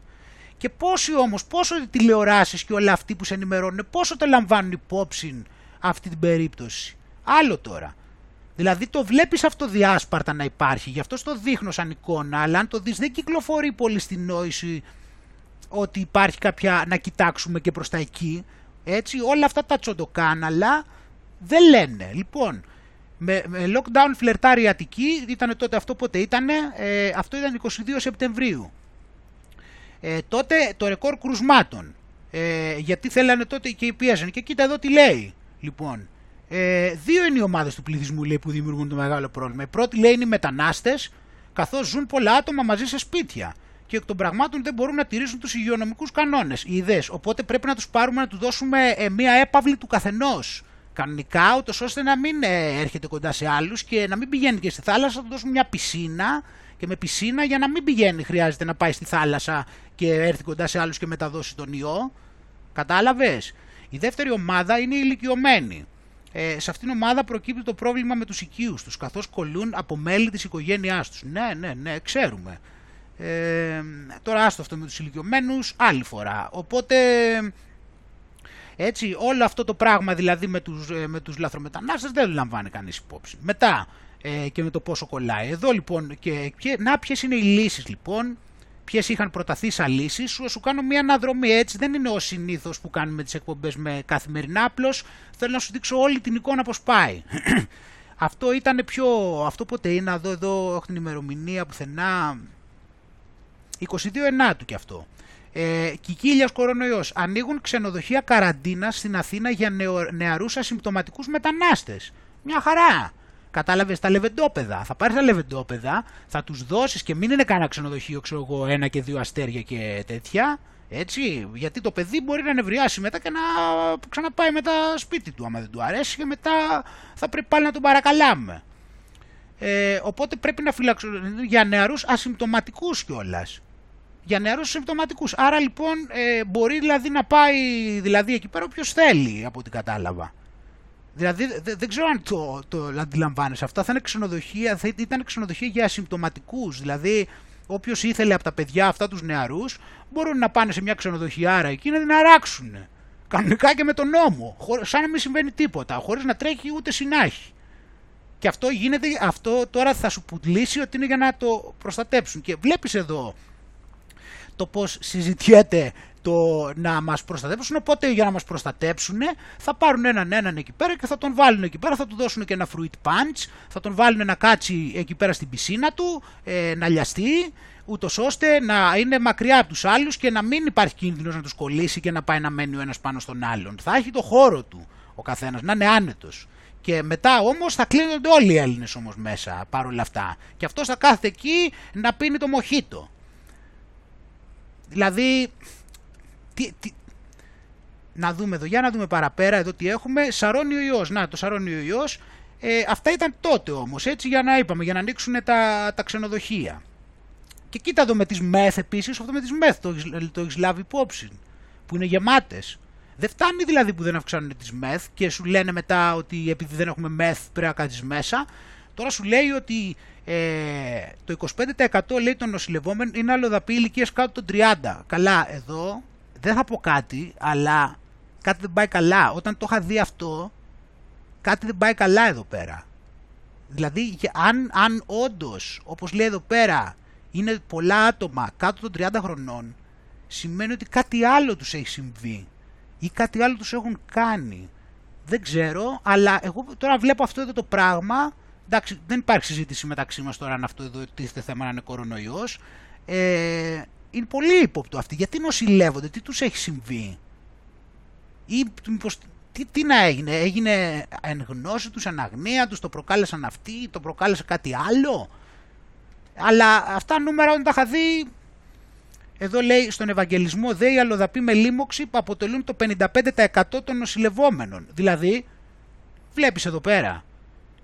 Και μάλιστα λέει ανήκουν στην ηλικιακή ομάδα 17 με 25. Παιδιά, τώρα Τώρα αυτό εδώ πέρα, αυτοί εδώ πήγαν από ιό. Και αν πήγανε όντως και είναι αυτοί, από τι πήγανε; Είναι τρομακτικές οι ιδέες που μου έρχονται στο μυαλό. Ε, εν πάση περιπτώσει, οπότε έχουμε αυτή την εικόνα. Βλέπουμε ταυτόχρονα την Ελλάδα σε ένα διεθνές επίπεδο, γιατί όπως ξέρουμε έτσι αυτό, ε, έχουμε σε όλο αυτό έτσι υπάρχει μια σύνδεση σε όλα αυτά τα πράγματα. Έτσι. Έχει, έχει να κάνει με όλη αυτή την ιστορία με τον Ερντογκάν ε, και με, το, με τις απειλές που κάνει και αυτό ότι τον έχουν αφήσει ανεξέλεγκτο να κάνει ό,τι θέλει, ε, ότι είναι αναρχικός και ότι παίρνει πρωτοβουλίες και δεν υπακούει και όλα αυτά και όλο αυτό το σενάριο της ιδέας ότι ο Ερντογάν είναι αναρχικός ευνοεί δύο πράγματα. Πρώτον ευνοεί το να δικαιολογείται το πώς μπαίνουν αβέρτα οι λαθρέοι, οι άπικοι του Σόρος Πώς μπαίνουν αβέρτα στην Ελλάδα το δικαιολογεί γιατί σου λέει το κάνει ο Ερντογάν και δεν μπορούμε να το σταματήσουμε. Ταυτόχρονα πήγανε το 2015 επίσης και κλείσαν όλα τα σύνορα και δεν μπορούσαν αυτοί να φύγουν από την Ελλάδα και μπαίνανε στην Ελλάδα και ενώ πολλοί όντως θέλανε να φύγουν, μένανε στην Ελλάδα, κάνανε και αυτό το κόλπο γκρόσο, αφήσανε τον Ερντογάν να τους στέλνει ανεξέλεγκτα και ό,τι να είναι. Και τι άλλο κάνανε που τους εξυπηρετεί ο Ερντογάν, τους εξυπηρετεί και στο γεγονός ότι προκαλεί πολέμους και αυτή η πόλεμη είναι η δικαιολογία, είναι το problem το οποίο δίνει το reaction, είναι το πρόβλημα το οποίο δίνει την αντίδραση που είναι η μετανάστευση και η λύση είναι το να πάνε να μείνουν αυτοί στην Ελλάδα γιατί τα σύνορα έχουν κλείσει είπαμε. Αλλά περίμενε λιγάκι να σου ξαναδείξω λίγο και κάτι για τον Ερντογάν αλλά το βλέπουμε αυτό και στις διαπραγματεύσεις. Ε, οπότε η τιμένη Ελλάδα σε διερευνητικές, σε διερευνητικές ακροτηριασμού μέσω Χάγης. Ε, οπότε σε αυτές λέει είναι η πιστοποίηση, σε αυτό που γίνεται στις 25 Ιανουαρίου, που θα γίνουν αποτελούν την πιστοποίηση της μακροχρόνιας ήττας που υπέστη η χώρα μας. Ήττα που επισφραγίστηκε από το τελευταίο εξάμεινο πολιορκία συνδοσία των Τούρκων σε αέρα και θάλασσα. Έτσι, δηλαδή εμείς έχουμε τη διαταγή να αφήνουμε τον Ερντογάν. Ανατολική Μεσόγειο και με την κατάκτηση της αμοχώς του, επιβάλλοντας τον Ατήλα 3. Οι διερευνητικές ήταν αποτέλεσμα έντονων πιέσεων των ΗΠΑ, της Γερμανίας και της μη στήριξης της Ελλάδος από την Ευρωπαϊκή Ένωση στο θέμα των κυρώσεων. Οπότε έτσι οι Αμερικάνοι λοιπόν μαζί με τη Γερμανία ε, έβαλαν την Ελλάδα έτσι να, να, στήσει, να, εντάξει, να, να, να φερθεί έτσι με τον Ερντογάν. Αποτελεί κοινό μυστικό όσο επιβεβαίωσε με το γνωστό τουρκικό πολιτικό θράσος του ο Μευλούτ Τσαβούσογλου λέγοντας ότι η ΗΠΑ και η Γερμανία προειδοποίησαν την Ελλάδα να ξεκινήσει διερευνητικές συνομιλίες το συντομότερο δυνατόν. Ε, έτσι, οπότε το ζήτημα εδώ, από ό,τι εξηγεί εδώ πέρα, είναι ότι στην ουσία δεν τους ενδιαφέρει, δεν ενδιαφέρει ε, τους ξένους, αυτούς, δηλαδή τη νέα παγκόσμια τάξη, έτσι, δεν την ενδιαφέρει, σου λέει έτσι όπως είναι το πράγμα, δεν την ενδιαφέρει αν εμείς τώρα, αν αυτές οι περιοχές που θέλουν εκεί να εξορίξουν και να κάνουν αυτά που θέλουν να κάνουν, αν ανήκουν στην Ελλάδα ή αν ανήκουν στην Τουρκία. Αυτοί θέλουν να, να, γίνει, να λυθεί το θέμα και να πάνε αυτοί να κάνουν ό,τι θέλουν να κάνουν. Άρα λοιπόν δεν είναι ότι δεν θέλουν να υποστηρίξουν την Ελλάδα προφανώς, και θα πάει να γίνει το ίδιο πράγμα. Θα γίνει μια, μια συμφωνία τύπου Πρεσπών αυτό λέει ότι θέλουν να κάνουν. Εκτός και αν πάνε τα πράγματα χειρότερα και πάμε μετά σε γίνει κάποια σύραξη και μετά επειδή θα γίνει σύραξη θα γίνει κανένα ίσως και δημοψήφισμα στην Ελλάδα για το αν να κάνουμε πόλεμο ή να πάμε στη Χάγη και θα το πουλήσουν μετά ότι πρέπει να πάμε στη Χάγη και μετά στη Χάγη ξέρεις θα γίνει, θα γίνει αυτά που βλέπουμε εδώ ήδη ότι τους ενδιαφέρει. Θα πάμε σε, σε κάποιο είδους συνεργασία, δηλαδή μπορεί να μας αφήσουν τα νησιά και να κάνουμε συνεκμετάλλευση π.χ. Γιατί το βλέπεις στην προδοτική κυβέρνηση τον, ε, την ελληνική, η οποία δηλαδή, εντάξει, δεν να σε παραξενεύει γιατί είπαμε, α, κάνουν ό,τι λέει ο Μαύρος, μην το ξεχνάμε αυτό. Στη Βουλή το σχέδιο νόμου για τα 12 μίλια. Οπότε τι έγινε τώρα; Αυτό λοιπόν το σχέδιο νόμου, τι προβλέπουν τα άρθρα, σε ποιους παραχωρείται αλία και ύδατα. Δηλαδή σου λέει η κυβέρνηση κατέθεσε στη Βουλή το σχέδιο νόμου για την επέκταση των χωρικών μας υδάτων στα 12 μίλια στο Ιόνιο μέχρι το ακροτήριο τέναρο της Πελοποννήσου. Όμως, βάσει αυτό, τα πρόσθετα 6 ναυτικά μίλια χωρικών υδάτων παραχωρούνται πλέον για αλία σε όλες τις χώρες της Ευρωπαϊκής Ένωσης. Π.χ. Ιταλία και μέλουσες Αλβανία. Δηλαδή, σε εκείνη την πλευρά που έγινε η συμφωνία ε, πήγανε, πήγανε λέει στα 12 μίλια ε, στο Ιόνιο αλλά τα, τα, ε, τα πρώτα 6 εντάξει μετά τα επόμενα 6 μπορούν να τα χρησιμοποιούν ε, όλες οι χώρες της Ευρωπαϊκής Ένωσης άρα λοιπόν πιθανότατα σύντομα και η Αλβανία. Οπότε βλέπουμε για μία ακόμα φορά εδώ. Ε, σου είχα δείξει μια φορά παλιά με τις, όταν είχαν συναντηθεί και παλιότερα πόσο εύκολα, πόσο καλά τα πηγαίνουν μεταξύ τους γιατί όλοι οι λαγοί, φίλοι μου, όλοι οι λαγοί έχουν το ίδιο αφεντικό. Και το αφεντικό εκείνο κόβει το δολάριο. Γιατί ένα είναι το δολάριο.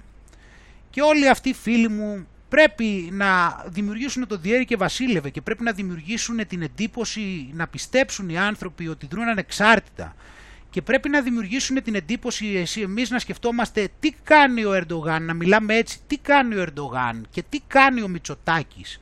Ενώ δεν υπάρχει αυτό γιατί δεν δρούν σαν αυτόβουλες οντότητες. Όλοι αυτοί οι πολιτικοί και όλοι αυτοί γενικώς που βλέπουμε ορίζονται από αυτούς πίσω που δεν φαίνονται και πιο πίσω από αυτόν. Ξέρεις ποιον που δεν φαίνεται. Γιατί αυτός έχει το αίμα το οποίο κυλάει μέσα στις φλέβες και το αίμα ποιο είναι, το ντόλαρ. Και το ντόλαρ το κόβει είπαμε η Fed και όλοι το παίρνουν από εκεί. Και τα καλά παιδιά παίρνουν δάνεια, τα κακά παιδιά έχουν χρωστούμενα και τους κατεβάζουν και το χαλί, τους βγάζουν και το χαλί και τους χρεοκοπούν. Τους δημιουργούν κρίση στα κακά παιδιά. Δεν είναι μόνο ότι δεν τους δίνουν. Είναι ότι τα κακά, τα, τα κακά παιδιά εναντίον τους ήδη χρωστάνε σε αυτούς. Οπότε αν είναι κακά παιδιά θα τους τραβήξουν και το χαλί. Δεν είναι μόνο το ότι θα πάθουν στο μέλλον. Και εδώ λοιπόν για μία ακόμα φορά θα σου δείξω για ποιο λόγο δεν υπάρχει λόγος να ασχολείσαι με το αν ο Ερντογάν είναι ανεξάρτητος και αναρχικός. Εδώ βλέπουμε πάλι ότι η SpaceX launches Turksat 5A communication satellite for Turkey, launch rocket. Οπότε η SpaceX του Elon Musk, η εταιρεία, ε, ο δορυφόρος, ε, βλέπεις εδώ launches, του, έβγαλε δηλαδή η εταιρεία αυτή έκανε, ε, πώς το λένε, έφυγε ο τουρκικός πύραυλος της, ο, μάλλον ο τουρκικός πύραυλος μέσω της SpaceX του Elon Musk, ε, ο, ο δορυφόρος ο τουρκικός, συγγνώμη, ε, έφυγε από τη Φλόριντα μέσω της ε, τέτοιο, μέσω της SpaceX από το Cape Canaveral. Οπότε ο δορυφόρος αυτός είναι ο τουρκικός. Οπότε βλέπουμε εδώ πέρα ότι ο Elon Musk μια χαρά τα πηγαίνει και με τον Ερντογάν. Είναι εύκολο να το δούμε αυτό βέβαια. Έτσι, γιατί έγινε αυτή η εκτόξευση του τουρκικού δορυφόρου στην Αμερική από τον Elon Musk. Κάτι άλλο που επίσης σου έχω δείξει είναι η συνεργασία της Τουρκίας με το Bill and Melinda Gates Foundation 10 Απριλίου 2019. Στο δείχνω ξανά αυτό γιατί στο έχω ξαναδείξει. Οπότε εδώ έχουμε Elon Musk με Erdogan, εδώ έχουμε Bill Gates με Erdogan. Και επίσης ε, βλέπουμε ότι γενικώ όλο αυτό τον καιρό, όλα αυτά τα προηγούμενα χρόνια ήταν άρχοντας. Δηλαδή τα τελευταία χρόνια ήταν τα καλύτερα που έχει κάνει ο Ερντογάν, τα, πιο, τα καλύτερα με διαφορά στο επίπεδο του. Οπότε ε, η συμφωνία ήταν του Support for the Feasibility Study and Pilot Projects of the Sustainable Development Goals. Εντάξει. Οπότε αυτή η λέξη κλειδί, η βιώσιμη ανάπτυξη, στόχοι της βιώσιμης ανάπτυξης, ε, θα, βοηθεί, θα γίνει συνεργασία μεταξύ του Μπιλ και του Ερντογάν. Και μετά μου λες αν είναι κακό παιδί και αν τους υπακούει.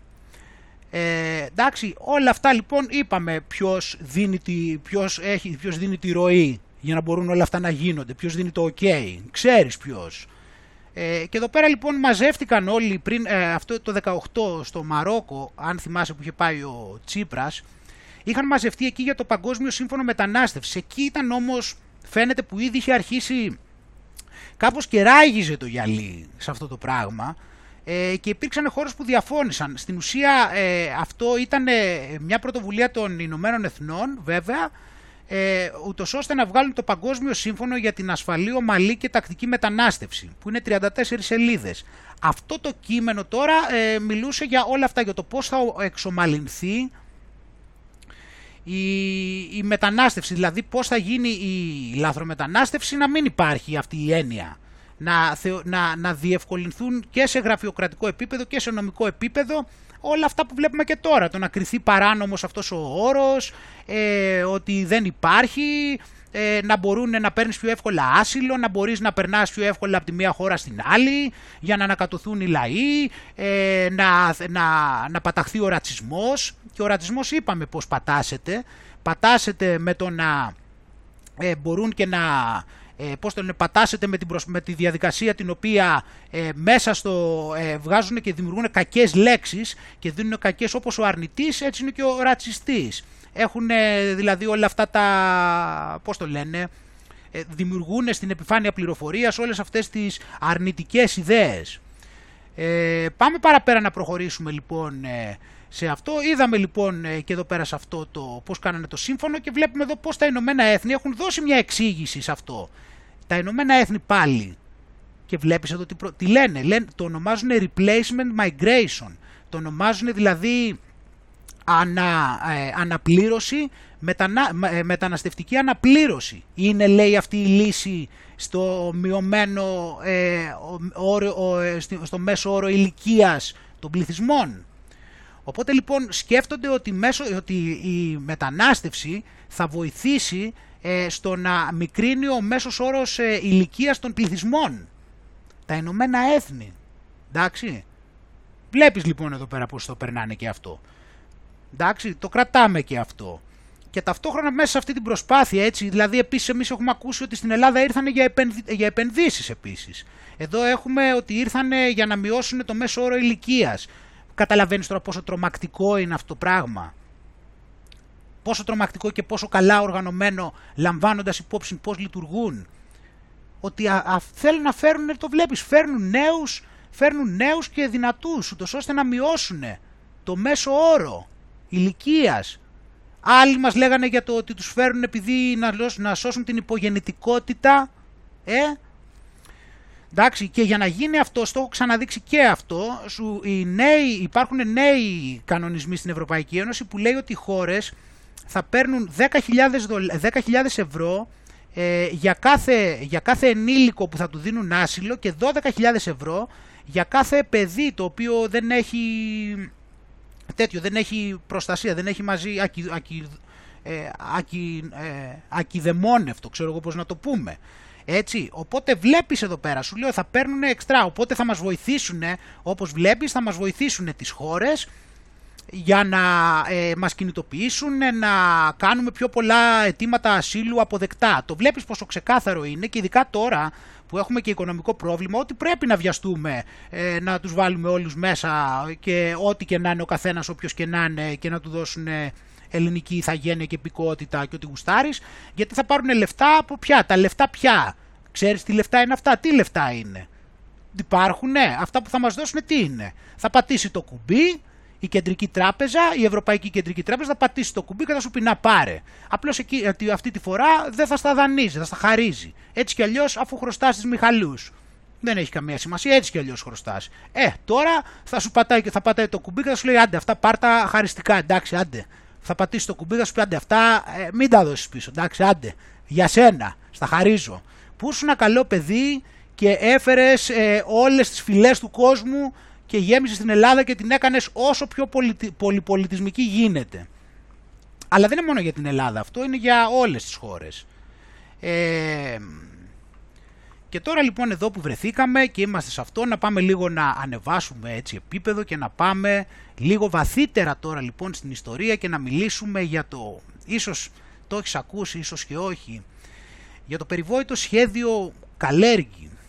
Το σχέδιο του Κόμι Κούντερχοφ Καλέργη. Αυτό το σχέδιο λοιπόν είναι, πρόκειται για έναν άνθρωπο ο οποίος είναι, έζησε παλιότερα θα, τα δείξω, θα δούμε και τα, κάποια πραγματάκια τώρα θα στα δείξω σκόπιμα από το Wikipedia, το οποίο είναι πλήρως ελεγχόμενο, γιατί θα δεις ότι τα έχει ακόμα και το Wikipedia. Έχουμε λοιπόν τον Ρίτσαρτ Κούντενχοφ Καλέργη. Ρίτσαρτ Νικόλαους Ειτζίρο Count of Κούντενχοφ Καλέργη.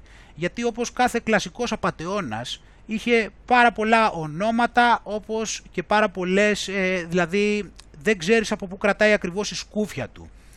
Ε, και ήταν αυτός ο οποίος έφτιαξε την Πανευρωπαϊκή Ένωση, την οποία γεννήθηκε το 1894, την έφτιαξε και ήταν πρόεδρος της Πανευρωπαϊκής Ένωσης για 49 χρόνια. Ε, η μητέρα του ήταν Ιαπωνέζα και ο πατέρας του λέει πως ήταν Αυστροούγγρος διπλωμάτης, όμως ταξίδευε πολύ. Στο βιβλίο του λοιπόν στην Πανευρώπη το 1923 ε, ξεκινάει έτσι και αμέσως προτείνει για το, ξεκινάει το πρώτο συνέδριο ε, της Πανευρώπης ε, και έγινε το πρώτο το 1926 στη Βιέννα. Εντάξει, αυτό ήταν της Πανευρώπης, ε, της Πανευρώπης και της οργάνωσης που δημιούργησε. Αυτή όμως δεν ήταν μια τυχαία οργάνωση και θα στο δείξω σιγά σιγά πόσο ήταν και ε, προωθημένη αλλά ήταν και αυτή η οποία οδήγησε στη συνέχεια που εκεί που ο Κούντενχοφ να φανταστείς θεωρείται ότι μέχρι και τον ύμνο της Ευρωπαϊκής Ένωσης πρότεινε αυτός εδώ ο κύριος. Και πρότεινε το Ode to Joy του Μπετόβεν σαν τον Ευρωπαϊκό ύμνο. Δηλαδή τόσο μεγάλη προσωπικότητα θεωρείται και θα το δεις. Επίσης να τονίσουμε ότι το, το, το, τη συνέλευση της Πανευρώπης συμμετείχαν Albert Einstein, Thomas Mann και Sigmund Freud μεταξύ άλλων. Ήταν και αυτοί δηλαδή υπέρμαχοι της Πανευρώπης. Ε, κάτι άλλο για τον Κούντερχοφ πριν σου πω τι έλεγε η Πανευρώπη. Ε, πριν πάμε και δούμε τι έλεγε. Όχι Πανευρώπη μάλλον, τι δίδασκε αυτός. Ε, καταρχήν να δούμε σε από ό,τι λέει ο Whittaker Chambers σε σχέση με την καταγωγή του, ε, ο Καλέργης ο Κούντερχοφ Καλέργη είχε και ε, πώς το λένε, σχέση φυσικά με την Ελλάδα. Γιατί όπως λέει ο Whittaker Chambers ε, λέει ότι οι Κούντενχοφς ήταν μια φλαμανδική οικογένεια η οποία πήγε στην ε, Αυστρία ε, κατά τη διάρκεια της Γαλλικής Επανάστασης. Άρα οι Καλέργιδες ήταν μια πλούσια ελληνική οικογένεια από την Κρήτη. Αυτά τα είπε είπαμε ο Whittaker Chambers που είναι συγγραφέας. Λέει λοιπόν ότι ήταν οικογένεια από την Κρήτη ε, η, η γραμμή τους λέει πηγαίνει στους Πολωνούς, στους Νορβηγούς, ε, στους Γάλλους, Γερμανούς, αλλά γιατί οι οικογένειες λέει ήταν, ήταν πολύ κοσμοπολίτικη οικογένεια, οπότε αυτό είχε σαν συνέπεια έτσι να γίνουν αναμίξεις, αλλά η οικογένεια, η οικογένεια Καλέργη ε, έχει τη βάση του λέει στο, στη, Βυζαντινή, ε, αριστοκρατή, στη Βυζαντινή Βασιλεία μέσω της Βενετικής αριστοκρατίας και συνδέονται με, τους, ε, με την αυτοκρατορική οικογένεια του Φωκά. Ε, και το 1300 ο, ο, ο, ο πρόγονος του Κούντενχοφ Καλέργη, ο Αλέξιος Φωκάς Καλέργης, ε, υπέγραψε λέει τη συμφωνία η οποία έκανε την Κρήτη ε, να, να, είναι, να υποταχθεί στη Βενετία. Έτσι. Ε, το κρατάμε και αυτό. Πάμε να δούμε λοιπόν, ε, ο Κούντενχοφ Καλέργη λοιπόν έχει γράψει το ιστορικό βιβλίο το οποίο βλέπεις ότι είναι στα 100 βιβλία τα οποία προτείνονται στο, ε, στο Ευρωπαϊκό Κοινοβούλιο. Έτσι, είναι η σελίδα του Ευρωπαϊκού Κοινοβουλίου και προτείνει το βιβλίο παν, της, το, την Πανευρώπη, εντάξει, του Καλέργη, το οποίο περιγράφει, θα σου πω τι, ε, και λέει πως ε, ο Καλέργης, πως ε, ο, Κούντερχοφ, ο Ρίτσαρτ Κούντερχοφ Καλέργη, πως είχε το όραμα για την ε, Πανευρώπη, το οποίο ήταν ένα πολύ δημοφιλές κίνημα για μια ενωμένη Ευρώπη, το οποίο ξεκίνησε το 1920. Έτσι και μέσα σε, κατά τη διάρκεια των δεκαετιών ε, δημιούργησε ένα, σύστημα, ένα ε, δίκτυο από πολιτικούς ηγέτες οι, οποίες, οι οποίοι βοήθησαν ε, για να αλλάξει έτσι η πολιτική και η οικονομική ζωή της Ευρώπης. Okay. Και στη συνέχεια πήρε και το πρώτο βραβείο, το Charlemagne Prize, το οποίο αυτό όμως βραβείο άλλαξε όνομα και λέγεται Kalergi Prize το βραβείο να φανταστείς αυτό. Και θα σου δείξω γιατί. Ε, αυτό είναι το κομβικό λοιπόν βιβλίο του Κούντενχοφ Καλέργη, το Practicer Idealismus, γραμμένο γύρω στο 1925 και ε, το 1925 και λοιπόν τώρα θα σου δείξω μια γεύση για το τι έλεγε και αυτός ο άνθρωπος θα σου δείξω και στη συνέχεια είναι από τους δημιουργούς, θεωρείται από τους δημιουργούς της Ευρωπαϊκής Ένωσης. Ο άνθρωπος του μέλλοντος λοιπόν θα είναι μικτής φυλής οι σημερινές φυλές και τάξεις θα εξαφανιστούν σταδιακά λόγω της εξαφάνισης του χώρου, του χρόνου και της προκατάληψης. Εξαφάνιση του χώρου τώρα προφανώς θα εννοεί ότι θα έχουμε όλο και μικρό, μικρότερο χώρο να ζούμε. Θα έχουμε μικρά κτίρια, ξέρω εγώ, μικρά, μικρά σπίτια. Αν δεις στην Ευρώπη έτσι είναι ειδικά. Και στην Ελλάδα αυτό θα κάνουν. Του χρόνου ε, και της προκατάληψης. Θα ξεπεράσουμε την προκατάληψη. Κοίτα λοιπόν εδώ. Η ευρασιατική νεγροειδής φυλή του μέλλοντος παρόμοια με την εμφάνισή της με τους αρχαίους Αιγυπτίους, θα αντικαταστήσει την ποικιλομορφία των λαών με μια ποικιλία ατόμων. Άρα βλέπεις εδώ ότι θέλει να δημιουργήσει την ευρασιατική νεγροειδή φυλή, οι οποίοι θα έχουν χρώμα έτσι όπως οι αρχαίοι Αιγύπτιοι, θα έχουν αυτό το ενδιάμεσο. Το βλέπεις εδώ το όραμά του λοιπόν. Και κοίτα εδώ λοιπόν και κάτι άλλο να δεις ε, ότι δεν ήταν μόνο το όραμά του να δημιουργήσει μια ευρασιατική νεγροειδής φυλή, αλλά θέλω να, να δεις και ποιο ήταν το όραμά του για το ποια θα ήταν η κυρίαρχη φυλή. Αντί να καταστρέψει τον Εβραίο της Ευρώπης, η Ευρώπη, με τη δική της βούληση εκλέπτυνσε και μόρφωσε αυτό το λαό σε ένα μελλοντικό έθνος ηγέτη μέσω αυτής της τεχνητής διδασκαλίας επιλογής. Δηλαδή τι εννοεί; Δεν υπάρχει αμφιβολία ότι αυτός ο λαός που διέφυγε από τη φυλακή του γκέτο εξελίχθηκε στην πνευματική αριστοκρατία της Ευρώπης. Επομένως, η ευγενική προσφορά έδωσε στην Ευρώπη μια νέα φυλή ευγενών από τη χάρη του πνεύματος. Αυτό συνέβη τη στιγμή που η φεοδαρχική αριστοκρατία της Ευρώπης καταστράφηκε χάρη στην εβραϊκή χειραφέτηση. Εντάξει, ε; Βλέπουμε λοιπόν εδώ πέρα ποιο ήταν το σχέδιο. Πάμε να σου δείξω τώρα και κάτι άλλο με, με το πώς ξεκίνησε η Πανευρώπη. Να δεις και κάτι άλλο τώρα εκτός από το γεγονός ότι τώρα θεωρείται τόσο μεγάλη μορφή. Κοίτα εδώ λοιπόν, Jewish Daily Bulletin, ημερομηνία 3 Οκτωβρίου 1900, 5 Οκτωβρίου, 3η 5 Οκτωβρίου 1926. Οι Εβραίοι συμμετέχουν στην συνέλευση για την Πανευρώπη στη Βιέννη οι, οι Ηνωμένες Πολιτείες Ευρώπης θα σταματήσουν το φιλετικό μίσος και την οικονομική αντιμαχία. Οπότε λοιπόν οι, οι πολλοί Εβραίοι ευρωπαϊκοί ηγέτες έπαιξαν πολύ μεγάλο ρόλο στο πρώτο συμβούλιο της Πανευρώπης το οποίο άρχισε εδώ την Κυριακή ε, που θέλει να κάνουν να μοντελοποιήσουν το ίδιο πρόγραμμα με την, με την Αμερική. Οπότε λοιπόν ε, λέει εδώ πέρα, οποίοι συμμετείχαν και λέει μεταξύ άλλων ήταν ο Πολ Λέμπε, ε, πρόεδρος της Γερμανικής Reichstag, ε, ένας Γάλλος ο Φράντσις Λάισι, ο Count φυσικά ο Ρίτσαρτ Κούντενχοφ Καλέργη, ένας Αυστρο-Ιαπωνέζος, το οποίος ξεκίνησε το κίνημα το 1923, έτσι.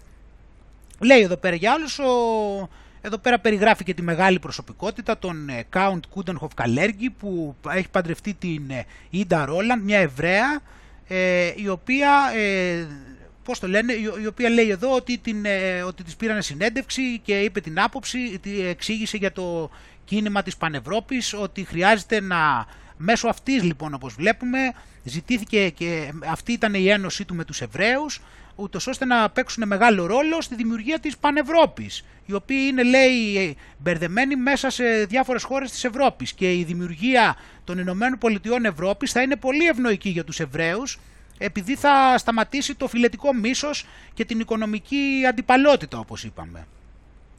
Έτσι, και εδώ πέρα λοιπόν το σχέδιο τους εδώ, σκέψου κάτι άλλο, ήταν ότι θα ήταν η Ευρωπαϊκή αυτή, οι, οι Ηνωμένες Πολιτείες Ευρώπης θα ήταν όλοι εκτός από ποιους; Από Αγγλία και Ρωσία.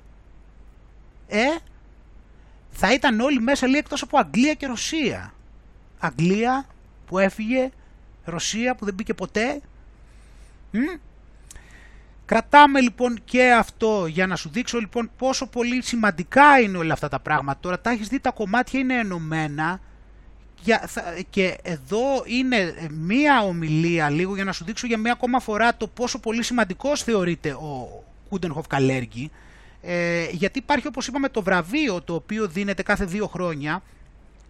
Εδώ πέρα το, πήγε, το πήρε αυτή τη χρονιά το 12 το πήρε ο πρόεδρος της Ευρωπαϊκής Επιτροπής ο Χέρμαν Φαν Ρόμπουι. Ε, και λέει εδώ παράδειγμα έχει το λόγο του λέει για τον ε, Καλέργη ότι είναι μια γνωστή προσωπικότητα για αυτόν ε, και το 1922 όταν ε, το σκέφτηκε όλο αυτό ότι ξεκίνησε την καμπάνια, ήταν ένας νέος αριστοκράτης που ζούσε στη Βιέννα, ξεκίνησε την καμπάνια για την ευρωπαϊκή ιδέα. Ήταν τότε απλά αυτό, μια ιδέα. Το βλέπεις ποιος το ξεκίνησε την Ευρωπαϊκή Ένωση. Αυτός ο οποίος έχει αυτό το όραμα.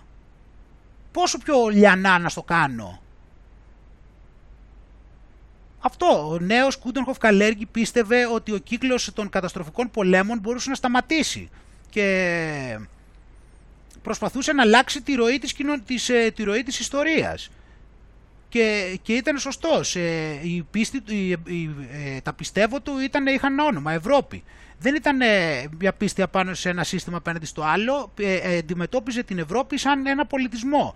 Ένα ξεχωριστή ε, πώς το λένε, ένα ξεχωριστή ήπειρο, ε, η οποία δεν θα επηρεάζεται λέει από τα γεωγραφικά όρια, ούτε από την, ε, ε πώς το λένε, από το...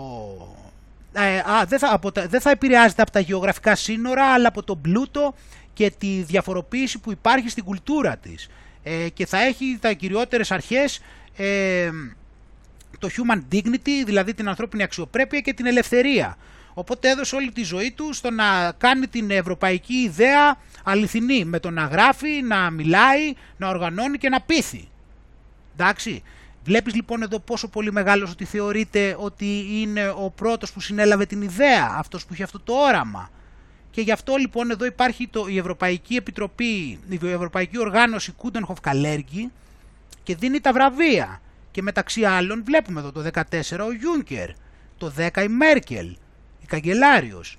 Είναι όλοι αυτοί οι οποίοι έπαιξαν αυτό το ρόλο στο να μπορέσει να προωθηθεί το σχέδιο της ε, Ευρώπης στην οποία όπως βλέπουμε εδώ τα δύο κεντρικά σημεία το πρώτο είναι ότι θα έχει μια ευρασιατική νεγροειδή φυλή και το δεύτερο είναι ότι ε, η εβραϊκή χειραφέτηση θα είναι η πνευματική αριστοκρατία της Ευρώπης έτσι. ε, επειδή είναι αυτοί οι οποίοι είναι και οι επιλεγμένοι προφανώς και περάσαν όλα αυτά τα δύσκολα και τώρα έχουν τη σοφία να μας, ε, πώς το λένε, να μας, ε, πώς το λένε, να μας οργανώσουν και να γίνουν οι ηγέτες μας.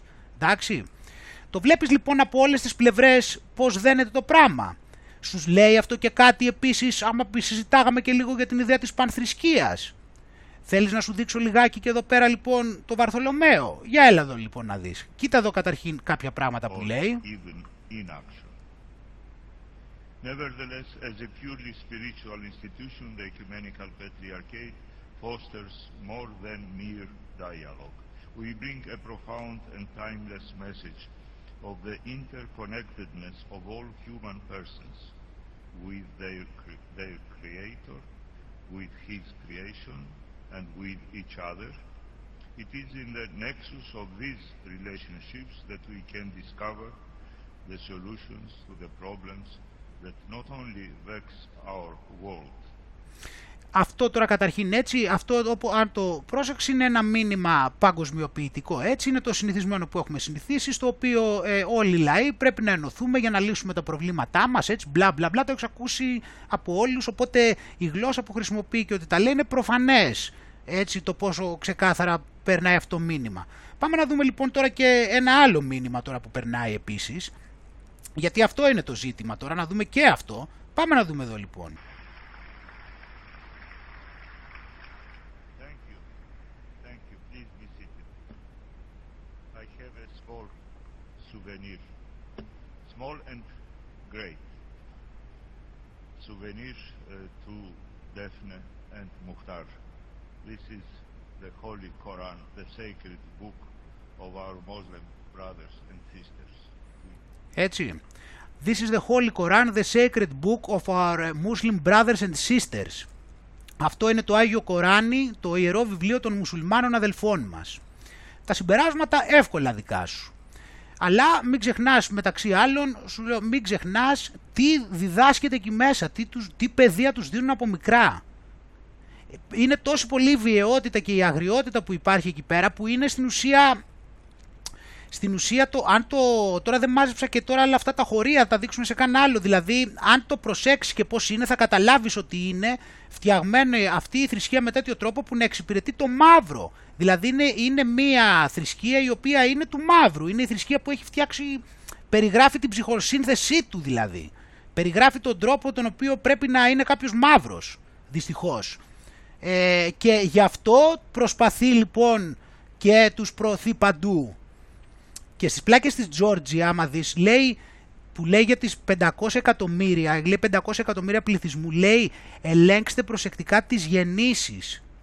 Οπότε λοιπόν όταν λέει προσέξτε προσεκτικά τις γεννήσεις, εννοεί ότι κόψτε εντελώς τις γεννήσεις από τους λευκούς και πολλαπλασιάστε τις γεννήσεις από τους μαύρους, ειδικά άμα είναι Ισλαμιστές. Και βλέπουμε λοιπόν για ποιο λόγο όλο αυτό προωθείται και πώς γεμίζει όλη, όλη, ο κάθε κράτος το οποίο έχει λευκούς και μπορείς να το πεις χριστιανούς ας πούμε, αν και τώρα σου λέω τώρα τι χριστιανοί να πεις στους προτεστάντες, αλλά τέλος πάντων λέμε τώρα. Ε, τέτοια που έχουν αυτή την παράδοση έτσι να το πούμε έτσι. Ε, οπότε βλέπουμε ότι παντού σε όλα τα κράτη γεμίζουν έτσι από αυτό. Τώρα ε, και αυτό είναι προφανώς και μια προσπάθεια η οποία αδυναμώνει τους ανθρώπους όπως καταλαβαίνουμε γιατί άλλο να είσαι η φυλή σου και, και άλλο να είσαι μια συγκεκριμένη φυλή και άλλο να είσαι μια ανάμειξη. Αυτό το καταλαβαίνουν όλοι. Ε, και άλλο που είναι και πολύ σημαντικό το οποίο εγώ το καταλαβαίνω εγώ από μόνος μου απλώς ευτυχώς με βοήθησε σε βάθος χρόνου προσωπικά είναι ότι όταν πηγαίνεις και ζεις σε μια άλλη χώρα είναι πάρα πολύ διαφορετικά και σε σχέση με την ανασφάλεια που νιώθεις. Δηλαδή, όταν είσαι σε μια ξένη χώρα, δεν έχεις, ας πούμε, συνήθως κοντά, δεν έχεις την οικογένειά σου, δεν έχεις τους γνωστούς σου, ε, έχεις κάποιους μόνο γνωστούς, ίσως που να ξέρεις ε, ανάλογα με τα δεδομένα, αλλά και πάλι πιο πολύ που ξέρεις ε, δεν έχετε ακριβώς την ίδια κουλτούρα, γιατί μιλάνε άλλη γλώσσα, γιατί έχουν πάρει άλλη παιδεία, γιατί ε, μπλα μπλα πολλά, γιατί έχουν άλλο χρώμα, γιατί, γιατί, γιατί. Ε, μετά εσύ δεν ξέρεις καλά τα κατατόπια, οι, οι, οι, θεσμοί και όλα αυτά λειτουργούν με άλλο τρόπο από ό,τι έχεις μάθει. Ε, είναι άλλε οι καιρικές συνθήκες, είναι άλλο το περιβάλλον. Είναι εκατομμύρια πράγματα τα οποία έστω και σε υποσυνείδητο επίπεδο επηρεάζουν στο να μην είσαι ε, όσο, να έχεις, όση αυτοπεποίθηση θα είχες αν ήσουν στην πατρίδα σου. Γι' αυτό λοιπόν οι άνθρωποι είναι πιο αποκομμένοι μεταξύ τους με αυτόν τον τρόπο και είναι και πιο εύκολο να συνδεθούν και να αντισταθούν. Δηλαδή ο καθένας, στο κάθε μέρος θα μένει ο καθένας, ξέρω εγώ, που θα είναι ό,τι να είναι. Δηλαδή ούτε παρελθόν θα υπάρχει εκεί, ούτε και αν θα ξέρει αν θα υπάρχει μέλλον και όλα αυτά. Και αυτό επίσης είναι ένα πάρα πολύ σημαντικό ζήτημα. Απλώς εγώ προσπάθησα με τον καιρό και αυτό το γεγονός ότι υπήρχε αυτό το μειονέκτημα ε, το χρησιμοποίησα σαν πλεονέκτημα. Δηλαδή ήταν ένα πάτημα να γίνω ακόμα δυνατότερος και να υπερβώ ε, ακόμα περισσότερο τους φόβους μου και τις ανασφάλειές μου και ούτω καθεξής. Τώρα, πριν κλείσουμε λοιπόν, γιατί έχουμε δει αρκετά, ε, αλλά νομίζω ότι θα ήταν ενδιαφέρον να σου δείξω και αυτό. Θέλω να, να δούμε λίγο ένα χωρίο από την ε, Παλαιά Διαθήκη και από το, από το δεύτερο κεφάλαιο του Δαβίδ. Ε, νομίζω ότι έχει ενδιαφέρον. Απλώς, ε, πώς πάει η ιστορία τώρα έτσι καταρχήν. Πώς πάει η ιστορία πρώτα, για να μην το διαβάσουμε και όλοι, να σου διαβάσω το σημείο που θέλω. Στο, στην Παλαιά Διαθήκη λοιπόν στο Δαβίδ, στο δεύτερο, περιγράφεται, ο, ε, είναι ο, ο βασιλιάς ο Ναβουχοδονόσορας, ο βασιλιάς της Βαβυλώνας, ο οποίος έχει δει ένα, ένα όραμα το οποίο τον έχει μπερδέψει, δεν ξέρει ούτε καν ο ίδιος τι έχει δει και τα έχει χαμένα και είναι μπερδεμένος και θέλει να μάθει τι είδε και την εξήγησή του. Οπότε μαζεύει εκεί τους Χαλδαίους, τους σοφούς, όποιους είχε εκεί πέρα και τους λέει θέλω να μου εξηγήσετε τι έγινε με το όραμά μου. Αυτοί του απαντούν βασιλιά εμείς δεν μπορούμε γιατί αυτά ε, μπορεί να το κάνει μόνο ένας, ο Θεός αυτό. Οπότε εμείς δεν μπορούμε να, σου, ε, να κάνουμε κάτι πάνω σε αυτό. Νευριάζει λοιπόν ε, ο βασιλιάς, ε, ο Ναβουχοδονόσορας και νευριάζει και αρχίζει και σκοτώνει όλους εκεί, τους σοφούς, ε, την, τους αυλικούς εκεί που του συμβουλεύανε, ε, αβέρτα, άρχισε να σκοτώνει. Και εκείνη την ώρα ήταν λοιπόν και η φάση που θα ε, σκότωνε και τον Δαβίδ όπως και τους ε, συντρόφους του. Οπότε λοιπόν ε, έρχεται, ε, έρχεται η φώτιση από τον Κύριο τη νύχτα στον Δαβίδ και του, και του δίνει την εξήγηση, και την εξήγηση του οράματος του Ναβουχοδονόσορα. Πριν πάμε να δούμε λοιπόν πώς εξελίχθηκε αυτό, θα ήθελα να σου διαβάσω λιγάκι το σημείο, το πώς το περιγράφεις στα αρχαία πρώτα, να μου επιτρέψεις, γιατί είναι τόσο όμορφο το σημείο, το οποίο θα ήθελα να μου επιτρέψεις να το διαβάσω και λίγο στα αρχαία. Λοιπόν, και λέει «Τότε το Δανιήλ εν οράματι της νυκτός το μυστήριον απεκαλύφθη και ευλόγησε τον Θεόν του ουρανού Δανιήλ και είπεν ή το όνομα του Θεού ευλογημένων από του αιώνος και έως του αιώνος ότι η σοφία και η σύνεσης αυτού έστι και αυτός αλλοιεί καιρούς και χρόνους καθιστά βασιλείς και μεθιστά διδούς σοφίαν της σοφής και φρόνησιν της ειδώσης σύνεσιν. Αυτός αποκαλύπτει βαθέα και απόκριφα, γιγνώσκον τα εν το σκότη και το φως με ταυτού έστι. Σύ ο Θεός των πατέρων μου, εξομολογούμε και ενώ, ότι σοφίαν και δύναμην δε δοκάσμη και νυν εγνώρισας μη, α ηξιώσαμεν παρασού και το όραμα του βασιλέως εγνώρισάς μη. Εδώ βλέπουμε λοιπόν την τρομερή ομολογία, την ομολογία Θεού του Δανιήλ, η οποία είναι πολύ εντυπωσιακή. Θέλω να τη διαβάσω και στα νέα για να την καταλάβουμε και ακριβώς τι είπε ε, γιατί είναι, είναι συγκινητικά τα λόγια ε, και είναι πάρα πολύ έντονα και γι' αυτό νομίζω ότι καλό είναι να τα δούμε και λέει λοιπόν και το μυστήριο αποκαλύφθηκε στον Δανιήλ με όραμα της νύχτας. Τότε ο Δανιήλ ευλόγησε το Θεό του ουρανού και ο Δανιήλ μίλησε και είπε «Ας είναι ευλογημένο το όνομα του Θεού από τον αιώνα και μέχρι τον αιώνα επειδή δική του είναι η σοφία και η δύναμη και αυτός μεταβάλλει τους καιρούς και τους χρόνους, καθερεί βασιλιάδες και εγκαθιστά βασιλιάδες, δίνει σοφία στους σοφούς και γνώση στους συνετούς. Αυτός αποκαλύπτει τα βαθιά και τα κρυμμένα, γνωρίζει εκείνα που είναι στο σκοτάδι και μαζί του κατοικεί το φως. Ευχαριστώ εσένα, Θεέ των πατέρων μου και σε δοξολογώ, που μου έδωσε σοφία και δύναμη και μου έκανες γνωστό ότι δεηθήκαμε από εσένα. Ε, οπότε εδώ έχουμε την... Ε, έχουμε λοιπόν αυτό το σημείο το οποίο ε, έχουμε αυτή την ομολογία του Δανιήλ και στη συνέχεια πηγαίνει λοιπόν και ζητάει να τον πάνε κοντά στον, κοντά στον, στον Αβουχοδονόσορα ούτως ώστε να του εξηγήσει το όραμα, εντάξει και, του, ε, και πηγαίνει λοιπόν του εξηγεί, του λέει, ότι, του λέει για το όραμα, ε, λέει αυτά μπορεί να τα δεις για να μην χάνουμε χρόνο γιατί θέλω να σταθούμε στο, στην εξήγηση του ονείρου. Λέει όμως ότι το κεφάλι εκείνης της εικόνας ήταν από καθαρό χρυσάφι, το στήθος της και οι βραχίονές της από ασίμι, η κοιλιά της και η μυρή της από χαλκό, οι κνήμες της από σίδηρο, ένα μέρος όμως από τον πυλό. Οπότε λοιπόν έχουμε εδώ πέρα το σημείο και λέει λοιπόν και του εξηγεί αυτό το όνειρο, αυτό είναι λέει το όνειρο που το περιγράφει πάνω και λέει και θα πούμε την ερμηνεία του μπροστά στο βασιλιά και του λέει εσύ βασιλιά είσαι βασιλιάς βασιλιάδων επειδή ο Θεός του ουρανού έδωσε σε σένα βασιλεία δύναμη και ισχύ και δόξα και κάθε τόπο όπου κατοικούν οι γη των ανθρώπων τα θηρία του χωραφιού και τα πουλιά του ουρανού τα έδωσε στο χέρι σου και σε έκανε κύριο επάνω σε όλα αυτά. Εσύ είσαι εκείνο το χρυσό κεφάλι λοιπόν του λέει έτσι, άρα λοιπόν το χρυσό κεφάλι είναι η Βαβυλώνα. Εντάξει. Και ύστερα από εσένα θα σηκωθεί μια άλλη βασιλεία κατώτερη από τη δική σου. Εδώ μάλλον προφανώς λοιπόν θα λέγαμε ότι εννοεί την Περσία. Θα μπορούσαμε ίσως να πούμε. Έτσι προσπαθώντας έτσι να, να το συζητήσουμε. Μετά και μια άλλη τρίτη βασιλεία από Χαλκό που θα κυριεύσει επάνω σε ολόκληρη τη γη. εδώ ενδεχομένως να εννοεί την Ελλάδα και τον Αλέξανδρο.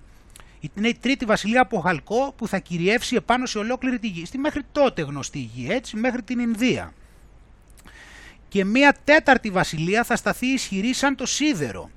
Όπως το σίδερο κατακόβει και καταλεπταίνει τα πάντα. Μάλιστα, καθώς το σίδερο που συντρίβει τα πάντα, έτσι θα κατακόβει και θα κατασυντρίβει. Εδώ ενδεχομένως να εννοεί φίλοι μου τη Ρώμη και να εννοεί την, τη Ρωμαϊκή Αυτοκρατορία η οποία προήλθε από, την, από τον Αλέξανδρο φυσικά ε, και η οποία ήταν πάρα πολύ ισχυρή φυσικά, έτσι. Λέει όμως για αυτήν ότι για το ότι είδε στα πόδια του και τα δάχτυλα ένα μέρος με ένα από πύλο και ραμαία και ένα μέρος από σίδερο θα είναι διαιρεμένη βασιλεία. Οπότε ίσως εδώ να, όταν λέει διαιρεμένη βασιλεία μπορεί να εννοεί την Βυζαντινή Αυτοκρατορία και τη Ρωμαϊκή Αυτοκρατορία, έτσι. Όμως λέει θα μείνει κάτι μέσα σε αυτή τη, από τη δύναμη του σίδερου. Εδώ ενδεχομένως να εννοεί το Χριστό. Δεν ξέρω αν μπορούμε να το πάρουμε έτσι, αλλά όταν λέει θα μείνει κάτι μέσα από τη δύναμη του σίδερου, γιατί υποτίθεται μετά έτσι πως ε, από εκεί πέρα και μετά έχοντας δηλαδή το Βυζάντιο και τη Ρωμαϊκή Αυτοκρατορία υποτίθεται ότι όλοι αυτοί είχαν βάσει το Χριστό. Λέει μετά όμως, όπως είδες το σίδερο, ε, γι' αυτό λέει ότι θα παραμείνει η δύναμη, ότι θα υπάρχει στο βάθος αυτή, αυτή, η μεγάλη, αυτή τη, τη κορυφαία αρχή. Όμως θα μείνει κάτι μέσα από αυτή τη δύναμη. Α, είπαμε, ναι. Όπως είδες το σίδερο ανακατεμένο μαζί με αργυλώδη πυλό. Και λέει εδώ, και όπως τα δάχτυλα των ποδιών ήσαν ένα μέρος από σίδερο και ένα μέρος από πυλό, έτσι και η βασιλεία θα είναι κατά ένα μέρος ισχυρή και κατά μέρος εύθραυστη. Οπότε όταν έχει εδώ λοιπόν όπως τα σίδερα των ποδιών ήσαν ένα μέρος από σίδερο και ένα μέρος από πυλό, έτσι και η βασιλεία θα είναι κατά μέρος ισχυρή και κατά μέρος εύθραυστη. Και μετά λέει, και όπως είδες το σίδερο ανακατεμένο μαζί με αργυλώδη πυλό, έτσι θα ανακατευθούν με σπέρμα ανθρώπων. Όμως δεν θα είναι κολλημένοι ο ένας μαζί με τον άλλον, όπως το σίδερο δεν ενώνεται μαζί με τον πυλό. Οπότε βλέπουμε εδώ ότι θα ανακατευθούν με σπέρμα ανθρώπων ο σίδερος μαζί με τον αργυλώδη πυλό.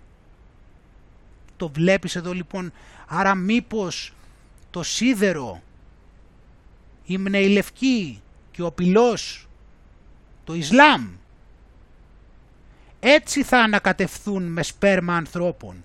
Όμως δεν θα είναι κολλημένοι ο ένας μαζί με τον άλλον, όπως το σίδερο δεν ενώνεται μαζί με τον πυλό. Οπότε δεν θα καταφέρουν να κολλήσουν μεταξύ τους παρότι θα ανακατευθούν με σπέρμα ανθρώπων.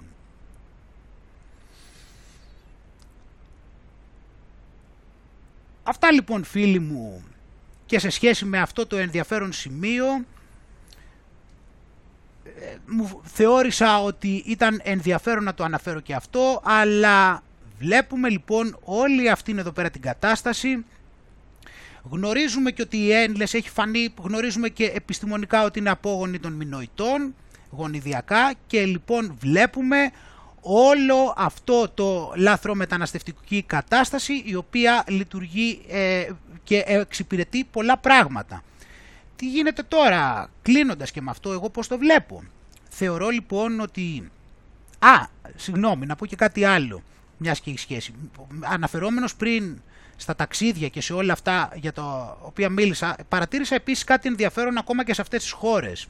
Ότι η κουλτούρα τους από ένα σημείο και μετά όσο περνούσε ο καιρός ε, γινόταν ένα σουβενίρ επί της ουσίας. Δηλαδή εγώ πήγαινα να δω την κουλτούρα τους και επί, και επί της ουσίας αυτοί είχαν παγκοσμιοποιηθεί σε μεγάλο βαθμό, όχι πλήρως όσο εμείς αλλά σε μεγάλο βαθμό. Δηλαδή υπάρχει μια συγκεκριμένη κουλτούρα, δηλαδή συγκεκριμένη μουσική, συγκεκριμένη ε, εκφράση, συγκεκριμένη διασκέδαση, συγκεκριμένα ε, αθλήματα, συγκεκριμένος τρόπος διατροφής, να φοράνε όλοι τζιν.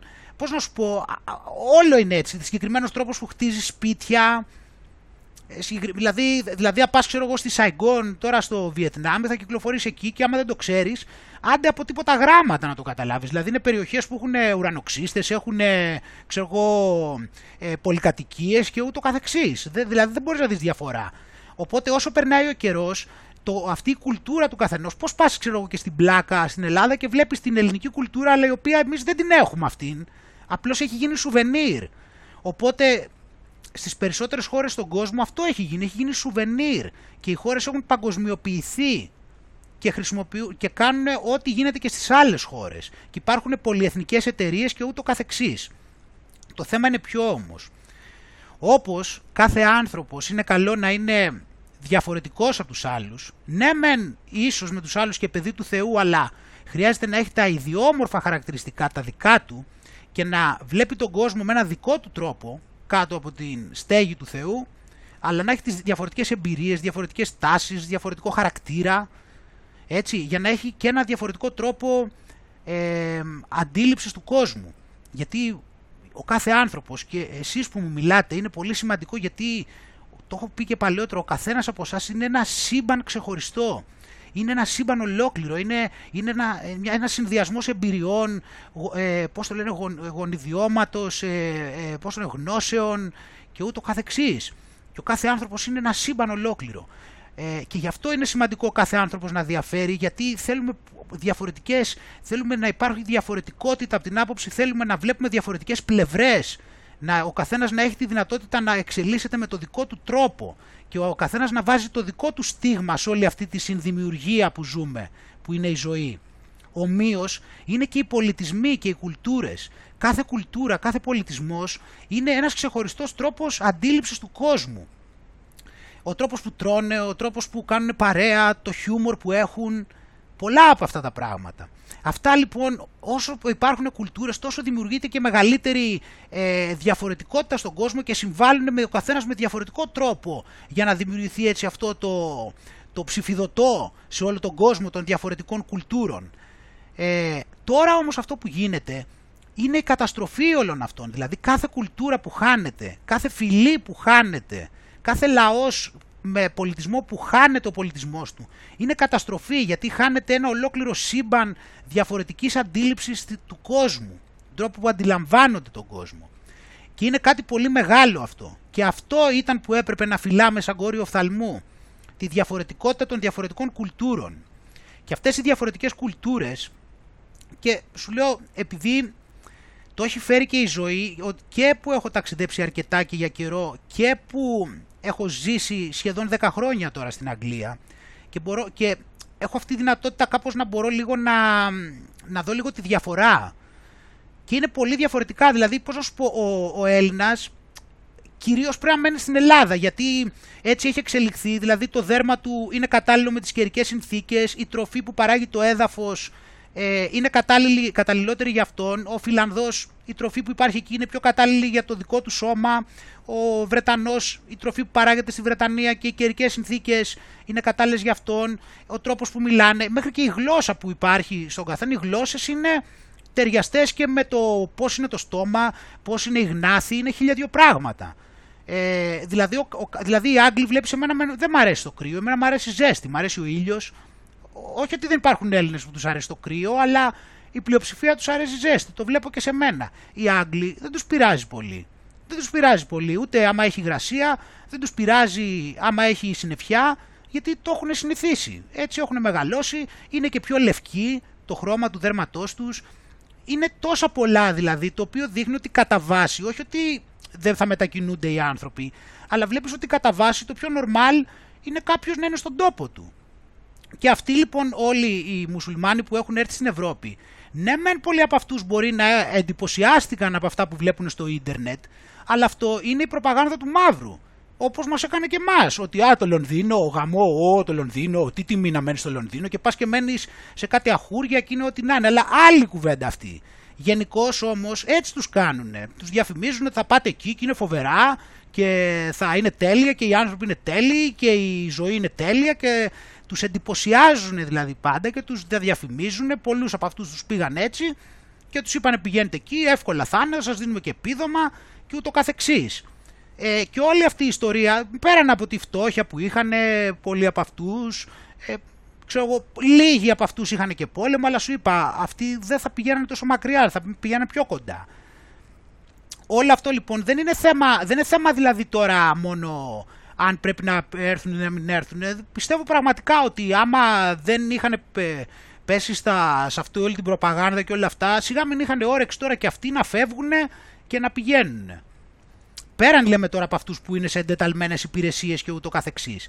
Αλλά οι συνέπειες όμως βέβαια σε όλο αυτό το πράγμα τις βλέπουμε συνέχεια, έχει πάρα πολλές συνέπειες, ε, πολεμάνε και τους λευκούς όπως έχουμε δει με κάθε τρόπο, πολεμάνε το Χριστό, πολεμάνε την, ε, την ελληνική κουλτούρα, πολεμάνε την ευρωπαϊκή κουλτούρα, πολεμάνε τη λευκή κουλτούρα και χίλια δυο άλλα. Και αυτά φυσικά φίλοι μου ευνοούν και τα ενδιάμεσα σχέδια στο να γίνονται κρίσεις και να γίνονται οι, μετα... οι κινήσεις όπως πρέπει και στα μακροχρόνια σχέδια που είναι η επιβολή μιας παγκόσμιας διακυβέρνησης. Εντάξει και η παγκόσμια διακυβέρνηση βολεύει όλοι οι άνθρωποι να είναι ανάμεικτοι και μπερδεμένοι και ανακατωμένοι.